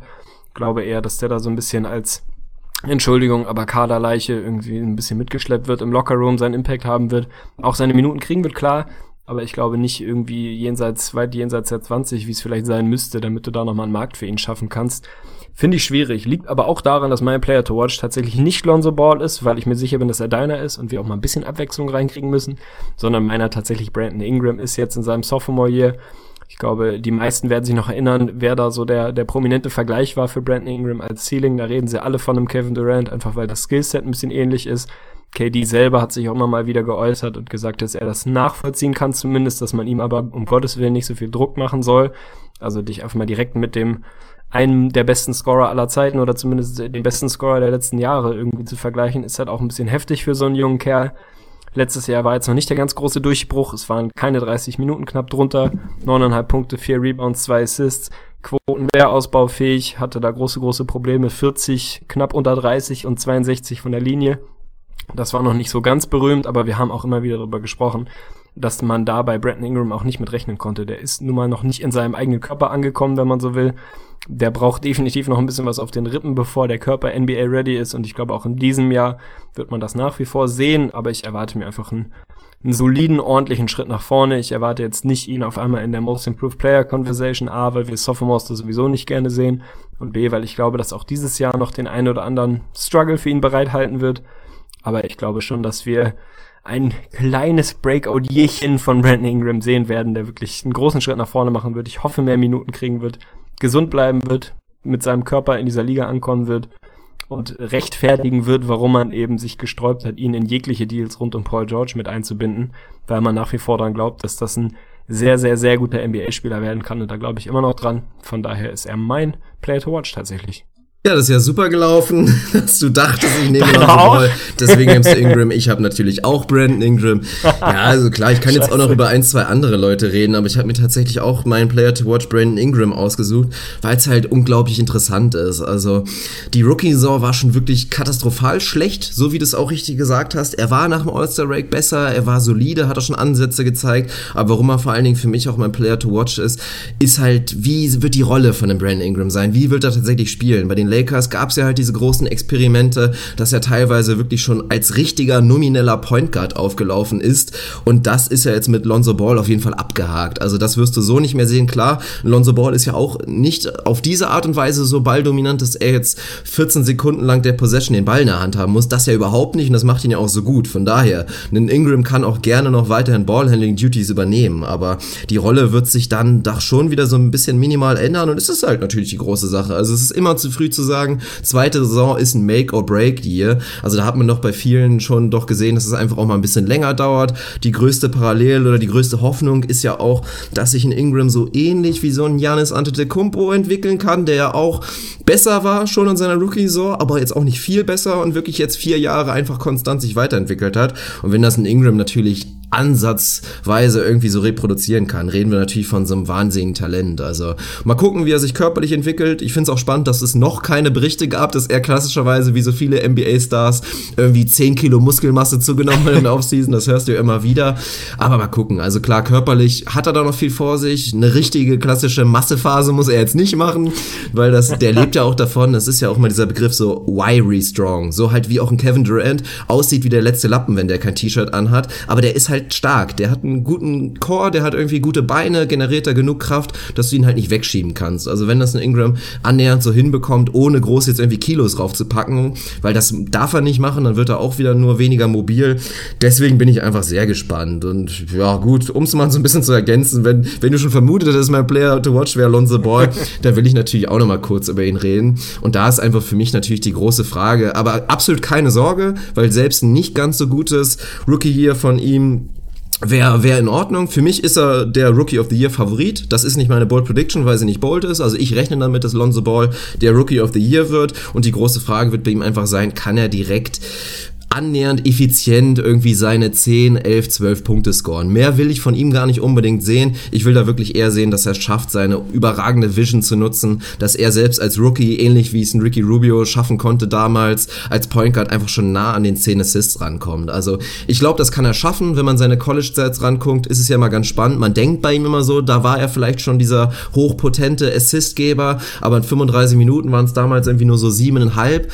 Aber man darf halt nicht vergessen, es ist eine NBA wesentlich einfacher, wirklich Assist dir zu schnappen, weil du einfach viel mehr Talentlevel hast, du hast mehr Spacing da wirklich, also von daher hoffe ich drauf, dass Alonso Ball wirklich, was das angeht, einfach all das präsentieren kann, was wir uns von ihnen erhoffen. Und mein dritter Player to watch, oh Gott, völlig aus, ist, und da will ich äh, einfach überleiten zu der nächsten großen Frage, was sich vor allen Dingen an dich richtet, weil du ein riesen Fan bist, ist so ein bisschen mein Player to watch Julius, äh, Julius Randle, weil ich bin kein Believer. Also ich glaube nicht, dass er längerfristig eine Rolle spielen wird bei den Lakers und für mich ist er auch wirklich, ja, eventuell noch ein Verschiffkandidat. Also es ist ja eh kompliziert. Er ist theoretisch dran für seine Contract Extension. Sehe ich nicht kommen, dass er die bekommen wird von den Lakers. Vielleicht reden wir da doch wieder über so eine, ja, keine Ahnung, Aussitzsituation. Also bin ich mal gespannt. Aber das will ich von dir wissen. Könnte Randall ein Kandidat sein, der bewegt wird? Wie siehst du ihn in der Rolle? Also ich kann mir sehr, sehr gut vorstellen, dass er da seinen Spot auf der Power Forward Position verlieren wird während der Saison.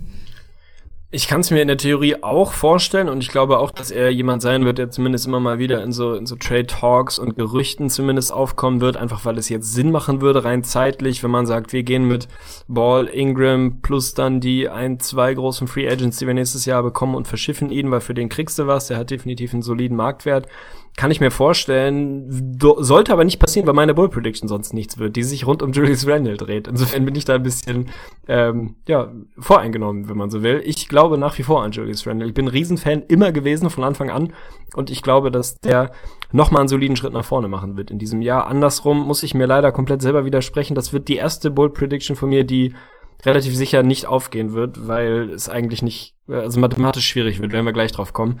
Mir gefällt der Frontcourt der Lakers extrem, ehrlich gesagt. Also der nominelle Frontcourt zumindest mit einem Randall auf der 4, mit einem Lopez auf der 5, mit einem Larry Nance, der dahinter kommen kann und auch einem Subac, der da vernünftige Backup-Minuten spielen kann. Wenn man sich mal überlegt, im letzten Jahr hast du da relativ viele Lineups gesehen, wo gleichzeitig irgendwie Tyreek Black und Timothy Moskov auf den Frontcourt, Frontcourt gebildet haben. Da ist ja schon ein massives Upgrade mittlerweile.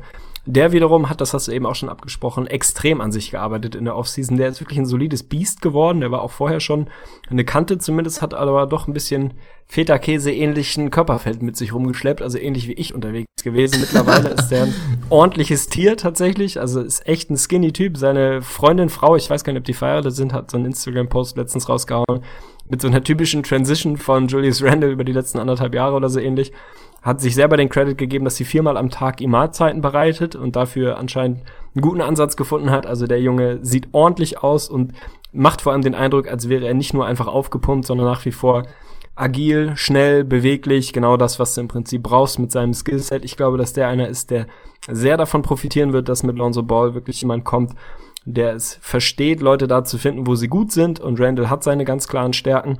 Das war die letzten Jahre bei D'Angelo Russell nicht immer ganz so einfach, da wirklich jemanden zu haben, der deine Sweet Spots findet. Ich glaube, Lonzo Ball, wenn er irgendwas sofort kann in der Liga, dann das.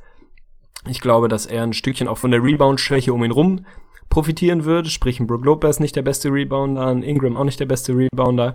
Was mich zu meiner Bold Prediction führt, dass Julius Randle, der im letzten Jahr, lass mich kurz nachschauen, 13 Punkte und 8,5 Rebounds aufgelegt hat, im nächsten Jahr ein Double-Double mit 15 Punkten produzieren wird. Sprich, er wird zweistellig rebounden, eben weil er da viel abgreifen wird, was von den anderen Positionen nicht unbedingt kommt. Also ein riesen Rebounding-Team werden sie wohl nicht sein, vermutlich.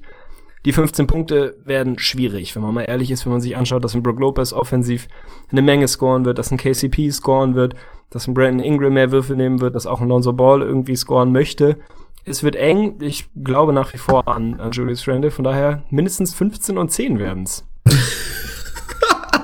ja, alles klar.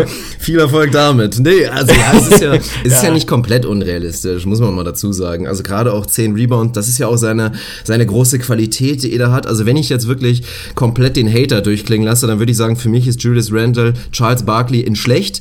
Also wirklich schießt Dreier, obwohl er es nicht machen sollte und den Rest Junge, kann er so ein, Junge. kann er so ein bisschen, aber halt eigentlich auch nicht. Weiß ich nicht. Ich mag sein Skillset nicht. Ich glaube wirklich alle anderen Teams sagen jedes Mal Halleluja, sobald er einen Dreier nimmt von draußen. Also, naja, weiß ich nicht. Ich würde nicht mal einen Dreier pro Spiel genommen letztes Jahr. Nicht ja, gucken einzigen. wir mal, wie es in der nächsten Saison wird. Und das dann halt als wirklich Stretch Mark vor, inzwischen ja nicht mehr, müssen wir mal schauen.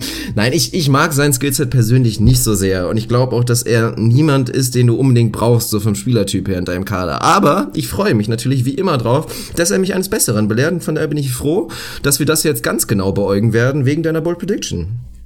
Ja, stabil. Also ich glaube auch, dass er jemand ist, den du vielleicht nicht zwingend brauchst vom Skillset, aber ich kann mir eben ganz gut vorstellen, dass das gut harmonieren kann mit einem Brook Lopez, der viel am Perimeter unterwegs sein wird, der das letztes Jahr schon gezeigt hat, dass er da wirklich den Dreier auch mit ordentlichem Volumen nehmen kann und nehmen will dass Randall sich ein bisschen mehr auf seine Stärken, das Midcourt-Game, wenn man so will, Low-Post-Game konzentrieren kann und eben nicht den Dreier irgendwie vermehrt nehmen möchte. Wie gesagt, vorletztes Jahr einen halben pro Spiel, letztes Jahr 0,9, also allzu viel hat er nicht genommen, aber hat sie eben, wenn er sie genommen hat, auch überhaupt nicht getroffen.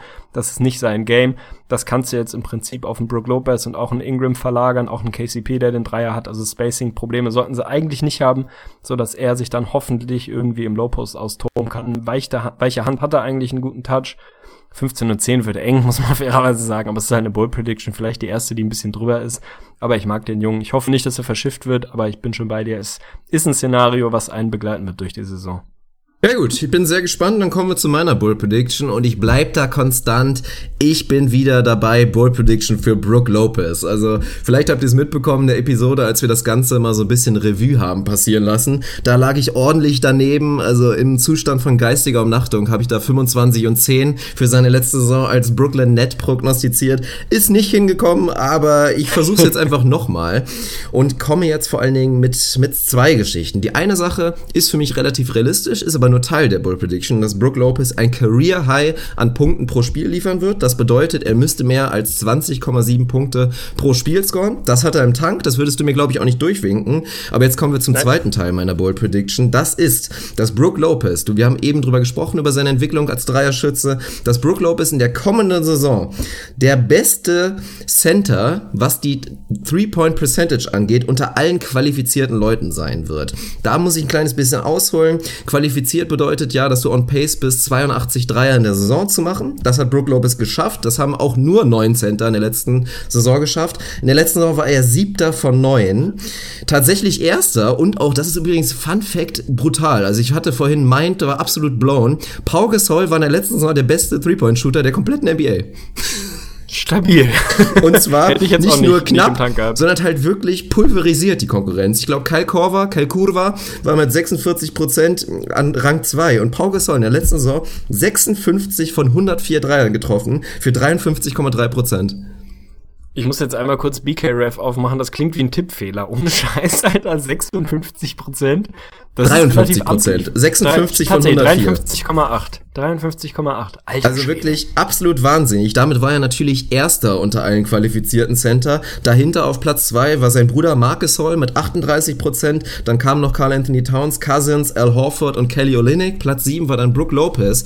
Und ich glaube daran, dass das Jahr von Pau Gasol und er ist ein guter Dreierschütze. Das haben wir auch schon die Jahre davor immer im europäischen Basketball gesehen, wenn er da mal international für Spanien unterwegs war das war schon irgendwie natürlich ein Flug hier. Also das kann ich mir nicht vorstellen, dass er das nochmal so machen kann, wenn ja, Hut ab. Aber ich glaube, dass er die anderen zumindest schlucken kann. Also dass er es wirklich im Tank hat, vielleicht echt sogar so an die 39, vielleicht sogar 40 Prozent ranzukommen mit seinem Dreier und dass er das wirklich packt. Also Career High an Punkten pro Spiel für Brook Lopez und der beste Center, was die Three-Point-Percentage angeht, unter allen Qualifizierten finde ich eine maximal stabile Prediction. Selbstverständlich geht, geht die durch, gar kein Problem. Punkte alleine hätte ich dir auch nicht durch, durchgewunken, aber in der Kombination definitiv. Ich kann es mir vorstellen. Also er hat, finde ich, auch einen der schönsten Big Man Dreier, wenn das ein Kriterium sein sollte. Hat er definitiv im Tank von Pau Gasol war das mit Sicherheit irgendwie ein, ein Flug hier. Der wird das nicht in 56 Prozent oder 54 Ich hoffe drauf, können. dass er nicht qualifiziert ist, dass er vielleicht weniger ja. spielt und einfach nicht die 82 Dreier schafft. Das Einzige, was mir ein bisschen Sorge macht bei Brook Lopez, ist tatsächlich das Volumen, dass er da wirklich wahrscheinlich die meisten nehmen wird unter den Big Men außerhalb von Boogie vielleicht und da die Quote so ein bisschen drunter leidet. Schauen wir mal.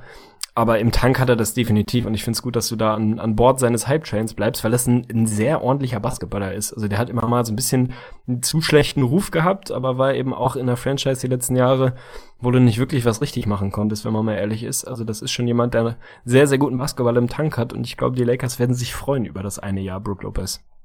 Ja, und dann sind wir sehr gespannt, wie es da weitergeht. Also ob er da natürlich längerfristig in den Plan gehört, ja, zweifelhaft, aber mal schauen. Hoffentlich ist es ähnlich wie bei KCP, dass er einfach die Chance bekommt, sich dann seinen neuen und vielleicht auch letzten großen Vertrag dann einfach nochmal zu verdienen. Also wir freuen uns auf ihn vor allen Dingen auch wirklich, weil er genau wie sein Zwillingsbruder Robin einfach geiler Typ ist. Also muss man dazu sagen, jetzt sind wir bei unseren Best- und Worst-Case-Szenarien und ich bin sehr gespannt, weil auch da habe ich mir, hab, ja, war, war schwierig. Ja, dann leg doch mal direkt vor. Was können die Lakers denn, denn, tatsächlich leisten am Ende des Tages? Du hast es vorhin schon gesagt, sie haben kein Incentive zum Tanken. Das darf man einfach nicht unterschätzen, wenn man solche Predictions macht. Für die macht es rein sportlich, drafttechnisch keinen Sinn, scheiße zu sein im nächsten Jahr. Insofern werden die versuchen zu gewinnen, was zu gewinnen ist. In dem Westen, der, auch das haben wir thematisiert, sagenhaft gut ist. Wie weit kann es gehen für die Lakers, wenn wirklich alles zusammenpasst? Ich glaube tatsächlich, und da müssen wir jetzt wirklich da ganz klar die Differenz machen, Osten, Westen. Wir haben es in der letzten Episode schon mal thematisiert, du spielst halt 52 Spiele der 82 gegen deine eigene Conference und nur 30 gegen die andere. Im Fall der Lakers ist das halt ein Problem, weil für mich, wir haben jetzt den direkten Vergleich, Lakers nix, ich finde, die Lakers sind besser als die Knicks und ich glaube auch daran, Absolut. dass die Lakers ohne Incentive zu tanken im Osten ein Playoff-Team wären. Also ich könnte mir wirklich jo. vorstellen, dass sie im Osten 500 Basketball spielen und potenziell, Potenzial haben, wirklich ein Überraschungsteam zu haben. Das haben wir auch in der letzten Saison schon gesehen, als sie definitiv schlechter waren, 10 und 10 gestartet sind, bis dann einfach mal Phil Jackson kurz wirklich angerufen hat bei Luke Walt und gesagt hat, okay, hört mal auf gut zu sein, wir müssen jetzt tanken und sie danach auf eine epische Losing Streak gegangen sind, erstmal acht Spiele in a row und danach auch nur noch 16 16 der verbleibenden 62 Spiele gewonnen haben. Also hätten die nicht wirklich brachial getankt in der letzten Saison, hätten die da auch schon echt 34, 35 vielleicht im Tank gehabt, so als Überraschungsteam mit einem guten jungen Coach. Und ich glaube, dass sie besser sind in diesem Jahr. Ich glaube aber, weil es halt der Westen ist, dass da die Ceiling doch schon da ist. Sie kein Playoff-Team sind, auch wenn natürlich LeVar Ball das prognostiziert hat. Ich sehe in einem absoluten Best-Case-Szenario, dass sie da wirklich wieder viele Leute überraschen, dass ein KCP gut reinkommt, auch natürlich ein Brook Lopez und vor allem Dingen Lonzo Ball, der natürlich absolut entscheidend sein wird, je nachdem, wie gut er als Rookie schon sein kann, sehe ich in einem Best-Case-Szenario für mich 37 Wins. Worst Case ist besser als das Szenario in der letzten Saison, das waren 26 Wins. Da sehe ich als Worst Case ich habe hier 28 stehen, aber das ist, das ist schon ziemlich low, meiner Meinung nach. Also wie gesagt, ohne irgendwie verlieren zu müssen, glaube ich einfach, dass sie da viel abgreifen werden. Vielleicht sogar in der zweiten Saisonhälfte spät sogar noch einige Wins holen werden. Deswegen, wenn ich wirklich tippen musste, müsste, dann bin ich bei 34 Wins für die Lakers und da wird schon wieder schwierig mit den anderen Teams davor. das ewig gleiche Problem, ja. Im Prinzip sieht es bei mir relativ ähnlich aus. Also ich bin absolut bei dir. Im Osten wäre das für mich auch ein, zwar ein Bottom Playoff Team, aber ein Playoff Playoff-Team. Die können schon soliden Basketball spielen, haben keinen Grund zu verlieren. In dem Best Case, sie sind halt im Westen. Bei dir waren es, was waren 37? Bei mir sind es 35 Wins. Mehr fallen mir dann doch schwer. Andersrum gibt's eben auch im Westen ein paar Teams, wo man mal schauen muss, wie gut die nächstes Jahr wirklich sein werden. Stichwort Memphis, Stichwort auch irgendwo Portland, auch Dallas, Dallas muss man damit ja. reinwerfen wo man nicht genau weiß, wie gut die am Ende des Tages wirklich sind. Also die werden schon ihre Wins holen. Du hast den Saisonstart letztes Jahr angesprochen, bis der in Anführungsstrichen Stecker gezogen wurde, aber bis schon mal geschaut wurde, dass es halt letztes Jahr keinen Sinn gemacht hätte, wirklich gut zu sein. Ich glaube auch, dass sie besser sein werden als im letzten Jahr.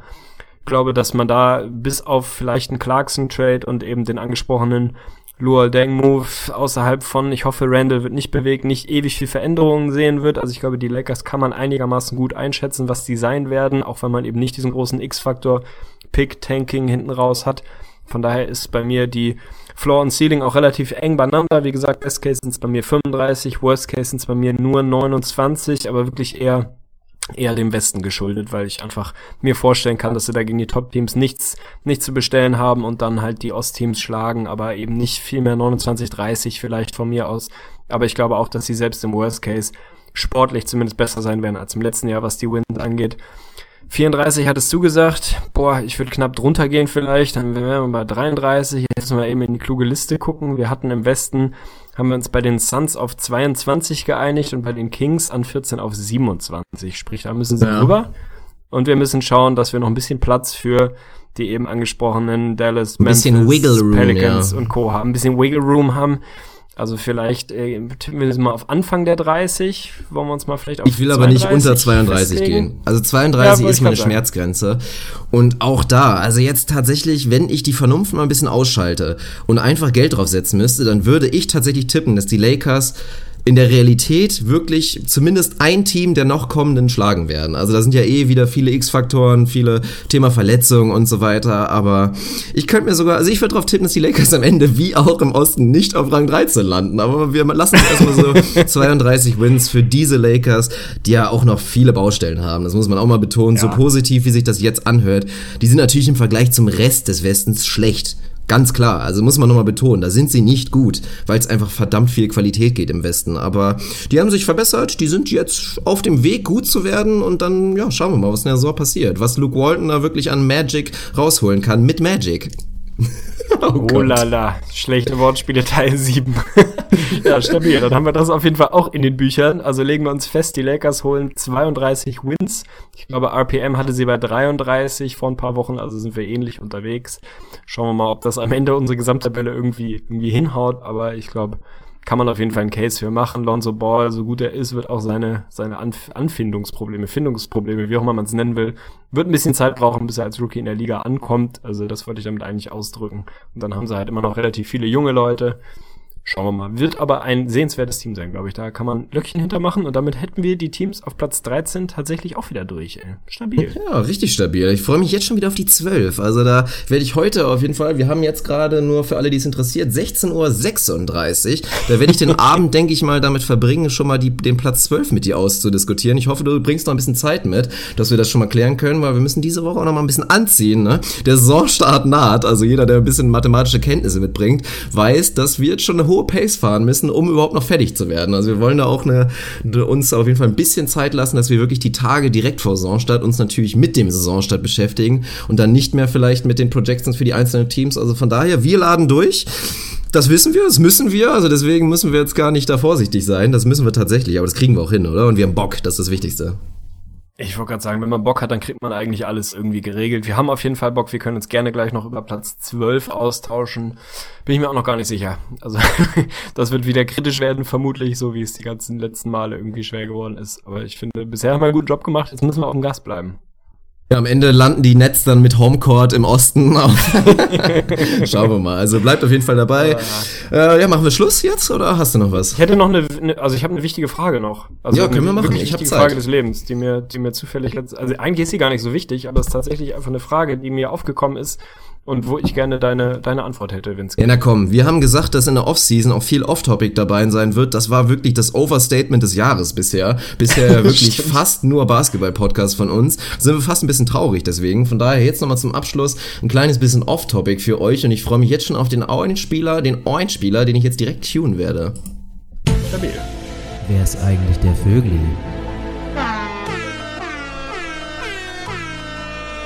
Und warum kriegt er immer einen Shoutout?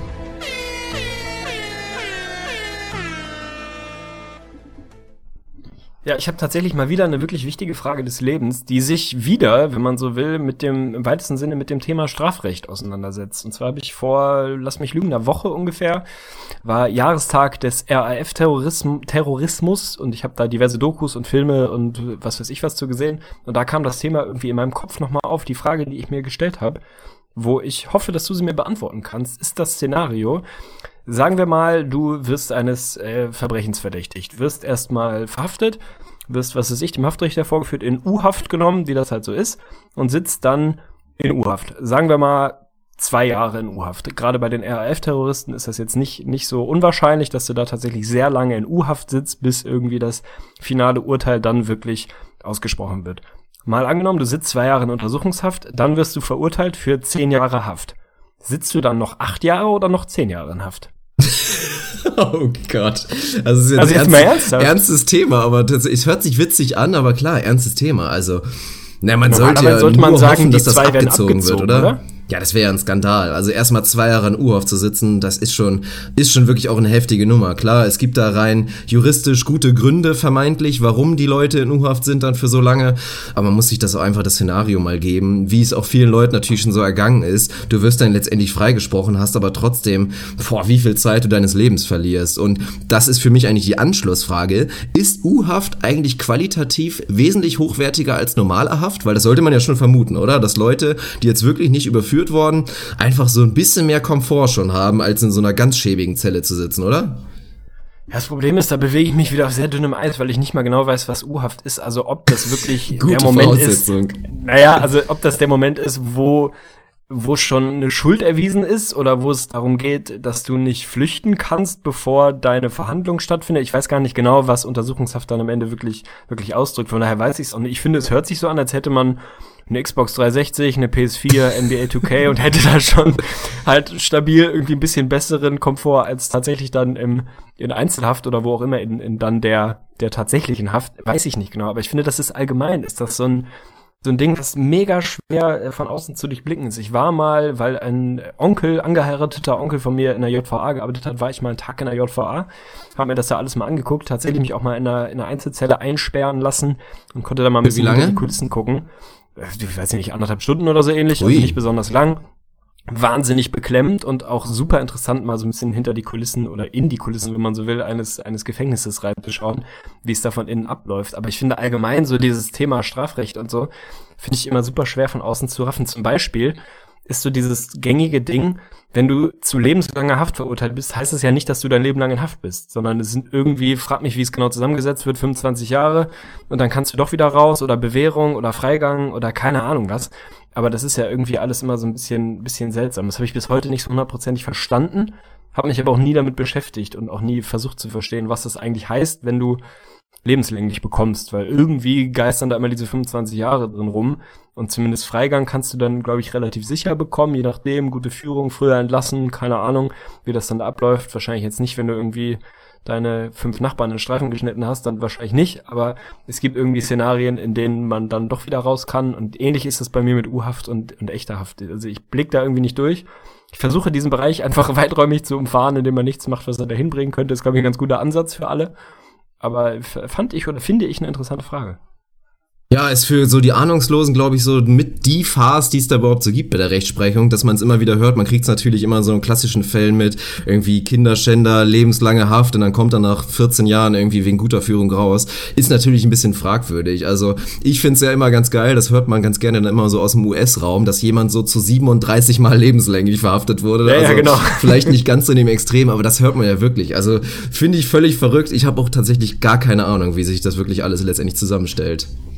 Ja, was ist denn das für eine schwachsinnige Formulierung? Ich habe sechsmal lebenslänglich bekommen. Ja, und Ja, jetzt? keine Also, Ahnung. Vielleicht kannst du damit prallen im Knast werde. oder so und du kriegst Ja. dann irgendwie noch spezielle Behandlung. Also ich, ich weiß es nicht. Ja, das war's auch eigentlich. Das war meine wichtige Frage, die ich äh, in diesem Rahmen irgendwie hatte und bis heute nicht beantwortet bekommen habe. Aber wie gesagt, die goldene Regel ist ja, Fragen, die man in dieser Rubrik stellt, darf man natürlich sich nicht vorher selbst ergoogeln, sonst wäre es einigermaßen sinnlos, weil man das wahrscheinlich relativ schnell rausgefunden hätte. Naja, Schade. Danke, Sehr spannend. Danke ich werde noch. Du hast es mir ist so nicht ein, geholfen. Ja, ich weiß. Es ist so ein leichter Downer. Deswegen werde ich jetzt auch noch mal eine wirklich wichtige Frage raushauen. Es ist nicht unbedingt eine Frage. Also es ist daran gekoppelt an die Frage, wie wird sich einfach so das Leben bezüglich sozialen Medien weiterentwickeln. Also ich habe da letztens mal kurz mit mit Sarah drüber gesprochen und die sieht das Ganze extrem kritisch. Ich so ein kleines bisschen weniger und prangert vor allen Dingen halt diese Bewegung an, dass wirklich inzwischen einfach verdammt viele Leute alles von ihrem Leben wirklich preisgeben. Jeder kennt die YouTuber, die mit ihren Vlogs sehr, sehr erfolgreich sind und da wirklich extrem private Einblicke geben. Und quasi gibt's eigentlich die Privatsphäre nicht mehr. Und für mich ist die große Frage, wie geht das halt wirklich weiter? Sehen wir das einfach immer intensiver? Kommen da noch mehr Sachen? Also ich, für mich gibt's da so ein Szenario, erstes, erstes neues Projekt, dass es wirklich Leute geben wird, die bald 24 Stunden Streams ihres Lebens einfach anbieten werden und das tatsächlich sehr, sehr erfolgreich sein könnte, dass du den beim Schlafen zucken kannst, wirklich bei absolut allem beim Duschen. Das kann ich mir vorstellen. Ich sehe aber noch ein Szenario und das finde ich sehr spannend und da will ich von dir wissen, kannst du das vorstellen und ist es überhaupt technisch möglich? Da wirst du nicht die Expertise haben, aber ich frage dich trotzdem. Mein neues Projekt, was wirklich die Revolution sein wird, so Thema YouTube oder Streams oder Leuten bei irgendwas zugucken, ist, ich nenne es Dreamstream. Ich glaube, dass es wirklich bald ein Konzept geben wird. Dann in Filmen gab es das mit Sicherheit schon mal. Dann setzt du dir irgendwie einen verrückten Helm auf und dann wird tatsächlich das, was du träumst, also diese Ströme, die da irgendwie laufen, wird in Bildformat wirklich als Video, wird dann gestreamt, es wird ein Video von dem eigenen Traum geben und dann ist natürlich das Konzept, die Leute, die die kreativsten und krassesten Träume haben, werden dann extrem erfolgreich damit, dass sie natürlich absegnen, okay, alle meine Träume werden veröffentlicht im Internet. Junge, Junge, also ein bisschen Sorgen machst du mir auf jeden Fall. Das geht dann ja so in die Minority Report Richtung, bei denen ja auch irgendwie eher Visionen, auch über so Anschlüsse am Kopf, die sehen, glaube ich, kö- können Verbrechen im Vorhinein sehen, aber im Prinzip so ähnlich, dass man da Hirnströme auslesen kann. Also technisch würde ich mal vermuten, ist es nicht unrealistisch, dass wir Das das, muss in unserem Leben sein, noch, oder? noch mitbekommen. Ja, auf jeden Fall. Also Hirnströme messen und so kannst du ja. Ich weiß nicht, was man im Schlaflabor heutzutage alles schon schon auf die Kette kriegt, aber je weiter die Hirnforschung voranschreitet, und das tut sie ja immer noch. Ich habe letztens erst wieder, das war, glaube ich, der Chefarzt der Charité, der war im, äh, ich glaube, im Podcast von Jan Böhmermann, Olli Schulz, als die noch, äh, wie hießen sie vorher, sanft und sorgfältig und nicht fest und flauschig, egal. Aber der hat im Prinzip als Obermufti für die, für die Ärzteszene nochmal gesagt, dass gerade was das Gehirn angeht, noch ein Bruchteil erst überhaupt tatsächlich erforscht ist. Man denkt immer, dass wir schon relativ weit sind. Aber da ist noch viel, viel offen. Also ich glaube, wenn diese Forschung da vorangeht, dann kann man bestimmt irgendwann genau sagen, in welchem Nanometer des Gehirns das Traumzentrum ist und kann das wahrscheinlich auch irgendwie anzapfen und vermutlich auch streamen. Und wenn du es erstmal irgendwie rausholen kannst, dann kannst du es auch weiter verbreiten. Finde ich ein bisschen eine beunruhigende Geschichte, zumal Träume ja doch sehr unterbewusst sind. Also ich weiß nicht, ob ich mich da verlassen würde, dass alles, was ich so träume, Ja, das ist ja natürlich das Pikante rausgehauen wird. daran. Müsste man filtern, auf jeden Fall. Aber ich, also ich glaube, es wird tatsächlich, es wird, man wird wenig sehen, was es nicht, also es wird nicht mehr viel geben, was es nicht gibt. Im Sinne von alles, was technisch irgendwie machbar ist, wird man dann auch früher oder später sehen, weil es einfach Verrückte, wenn man so will, vielleicht auch positiv Verrückte, aber Leute gibt, die da, ja, die da einfach bereit sind, Dinge zu machen, die der Normalo vielleicht nicht nicht für richtig hält oder sich nicht unbedingt vorstellen kann. Also ein kluger Philosoph hat mal gesagt, äh, die sozialen Medien sind auch nur ein Spiegel der Gesellschaft. Äh, Der kluge Philosoph war ich übrigens und habe ich eben Oh gerade das Gott. erste Mal gesagt, im Sinne von, ich glaube, dass äh, die einfach nur sozusagen Katalysator sind dafür das, was es schon immer gibt. Ich glaube, es gab schon immer absolute Narzissten, absolut selbstverliebte, seltsame Selbstdarsteller, die es irgendwie für super spannend halten, möglichst viele Leute an ihrem Leben teilhaben zu lassen. Ob das jetzt ihr Frühstück ist, was sie unbedingt fotografieren müssen, oder halt so ein 24-7-Stream. Was mache ich eigentlich gerade den ganzen Tag, inklusive meiner größten Codewurst der Woche? Ich glaube, solche Leute gab es schon immer. Jetzt haben sie halt die technischen Möglichkeiten, Ja. noch viel mehr Leuten das verfügbar zu machen. Also ich bin kein großer Freund davon, die sozialen Medien immer so zu verteufeln. Ich glaube, die sind letztlich nur Ausdruck dessen, wie sich eine Gesellschaft halt entwickelt und eh ist, vorher hat man es halt nur nicht gesehen. Also ich glaube, ähnlich ist immer das, wenn man es nochmal ernst machen will, diese ganzen AfD, wie viel Prozent vollkommen rechte Spasten gibt's eigentlich bei uns im Land. Ich glaube, dass es mehr oder weniger die gleiche Menge immer schon gab. Man hat sie ja bloß nicht so gesehen. Und jetzt durch soziale Medien sieht man sie halt. Da sind nur bedingt die sozialen Medien dran schuld, die man auch irgendwie verbessern muss. Also gerade so Hate Speech und so, dass du halt, wenn du dich auf den Marktplatz stellst und irgendwie Sieg Heil schreist, dann wirst du, wenn es gut läuft, äh, verhaftet. Wenn du das auf Facebook rausrotzt, dann interessiert es keinen, weil Facebook einfach sagt, boah, ist doch nicht unser Bier irgendwie. Also man muss da sicherlich was tun. Aber ich glaube, diese Verteuflung der sozialen Medien geht am Kern vorbei, weil die Leute einfach sind, wie sie sind, immer schon so waren. Es gibt halt echt weirde Leute und die haben jetzt halt einen Kanal gefunden, wo du das richtig rausballern kannst. Also ich glaube, das ist dann am Ende des Tages alles. Aber deine Idee, um mal äh, drauf zurückzukommen, finde ich sehr charmant. Ich würde es nicht machen, weil ich meinen eigenen Träumen nicht traue. Ich weiß nicht, was da passiert. Kann mich selber nie dran erinnern. Aber also gibt sicher Leute, die es machen und man kann schon mal sagen, wenn wir das in 15 bis 20 Jahren sehen, dann warst du auf jeden Fall der Erste, der es gesehen hat. Shoutout.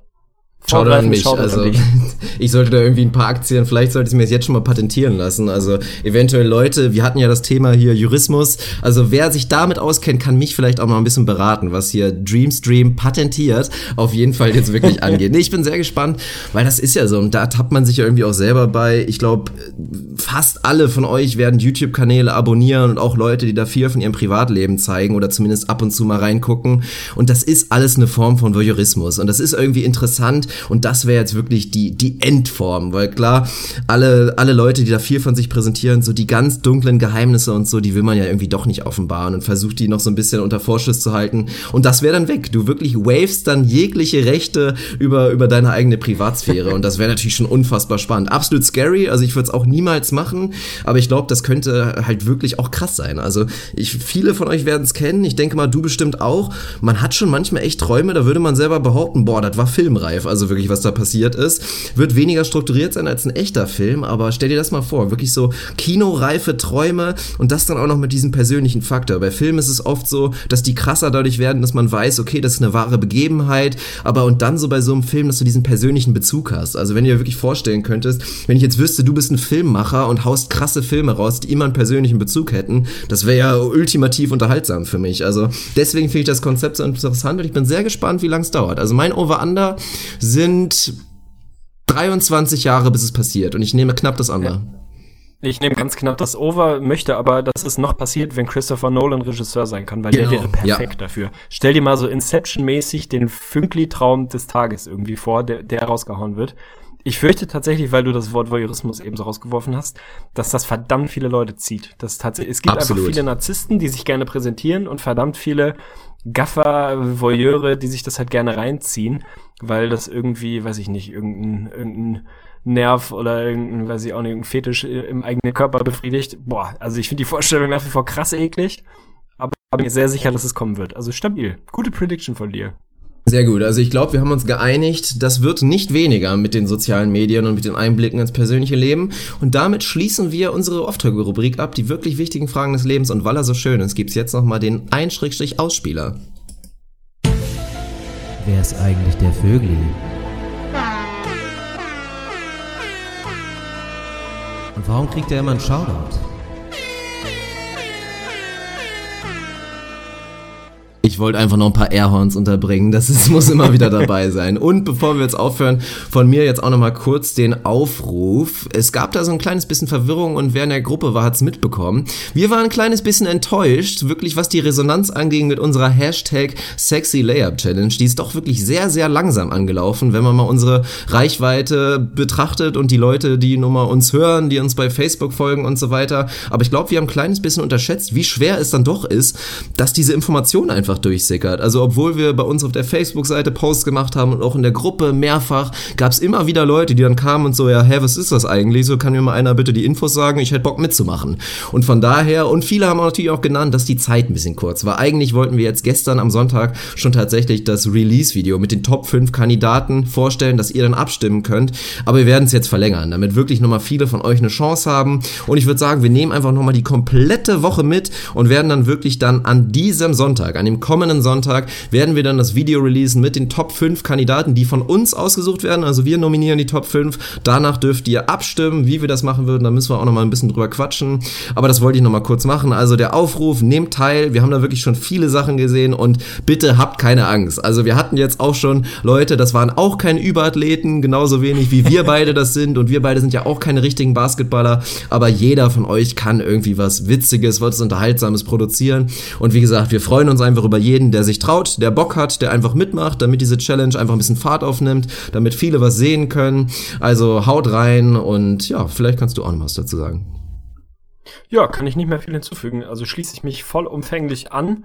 Geht raus auf den Freiplatz, geht in die Halle oder werdet in euren eigenen vier Wänden kreativ. Auch das hat schon der ein oder andere gemacht. Also definitiv zählt das auch. Also wird auch mit in die, in die Wertung genommen. Ich fand, da gab es bisher schon sehr lustige Einsendungen und auch schon skillvolle Einsendungen. Also man kann ja daraus machen, was man möchte. Entweder macht man es halt sportlich so ambitioniert, wie es geht, oder man macht ein bisschen Comedy drumherum. Ich finde jede Einsendung bisher sehr, sehr stabil. Alle haben es verdient, Teil des äh, der, der Auslosung des Finales, wenn man so will, zu sein. Haut raus, also ballert immer, immer nach ins Gesicht von Staudemeyer NBA Talk oben in die Gruppe, den ersten angepinnten Beitrag, dann einfach euer Video darunter hauen, dann seid ihr mit im Topf. Und dann gibt's ein mehr als stabiles Cap zu gewinnen. Also tatsächlich auch ein Unikat. Ich weiß nicht, ob es eins bleiben wird, aber für den Moment seid ihr dann der einzige Mensch mit diesem Cap auf dieser Welt. Und ich finde, das ist in Zeiten von alle Leute sehen gleich aus, ist das schon was, was man, ja, wo man sich einfach mal drüber freuen kann. Also rauf auf die Plätze, raus, raus an die Plätze, wie auch immer, keine Ahnung. Nimmt den Ball und schmeißt ihn durch die Gegend und nimmt ein Video von auf und fertig. Ja, so ist es. Und man kann ja so viele Takes nehmen, wie man will. Also das ist ja das Schöne daran. Schön so 230 Takes und dann irgendwann klappt das ganz verrückte Ding und man gewinnt die Scheiße. Das wäre doch stabil. Also wir, ja, rappen das Ding jetzt ab. Wir verabschieden uns. Danke für die Aufmerksamkeit. Wir hören uns wieder bei Platz 12, der ja zeitnah kommen sollte. Und ich bedanke mich wie immer bei Anne Tegen für seine stabile Vorstellung. Und ich freue mich drauf, dass wir jetzt heute noch gleich ein bisschen weiter diskutieren werden.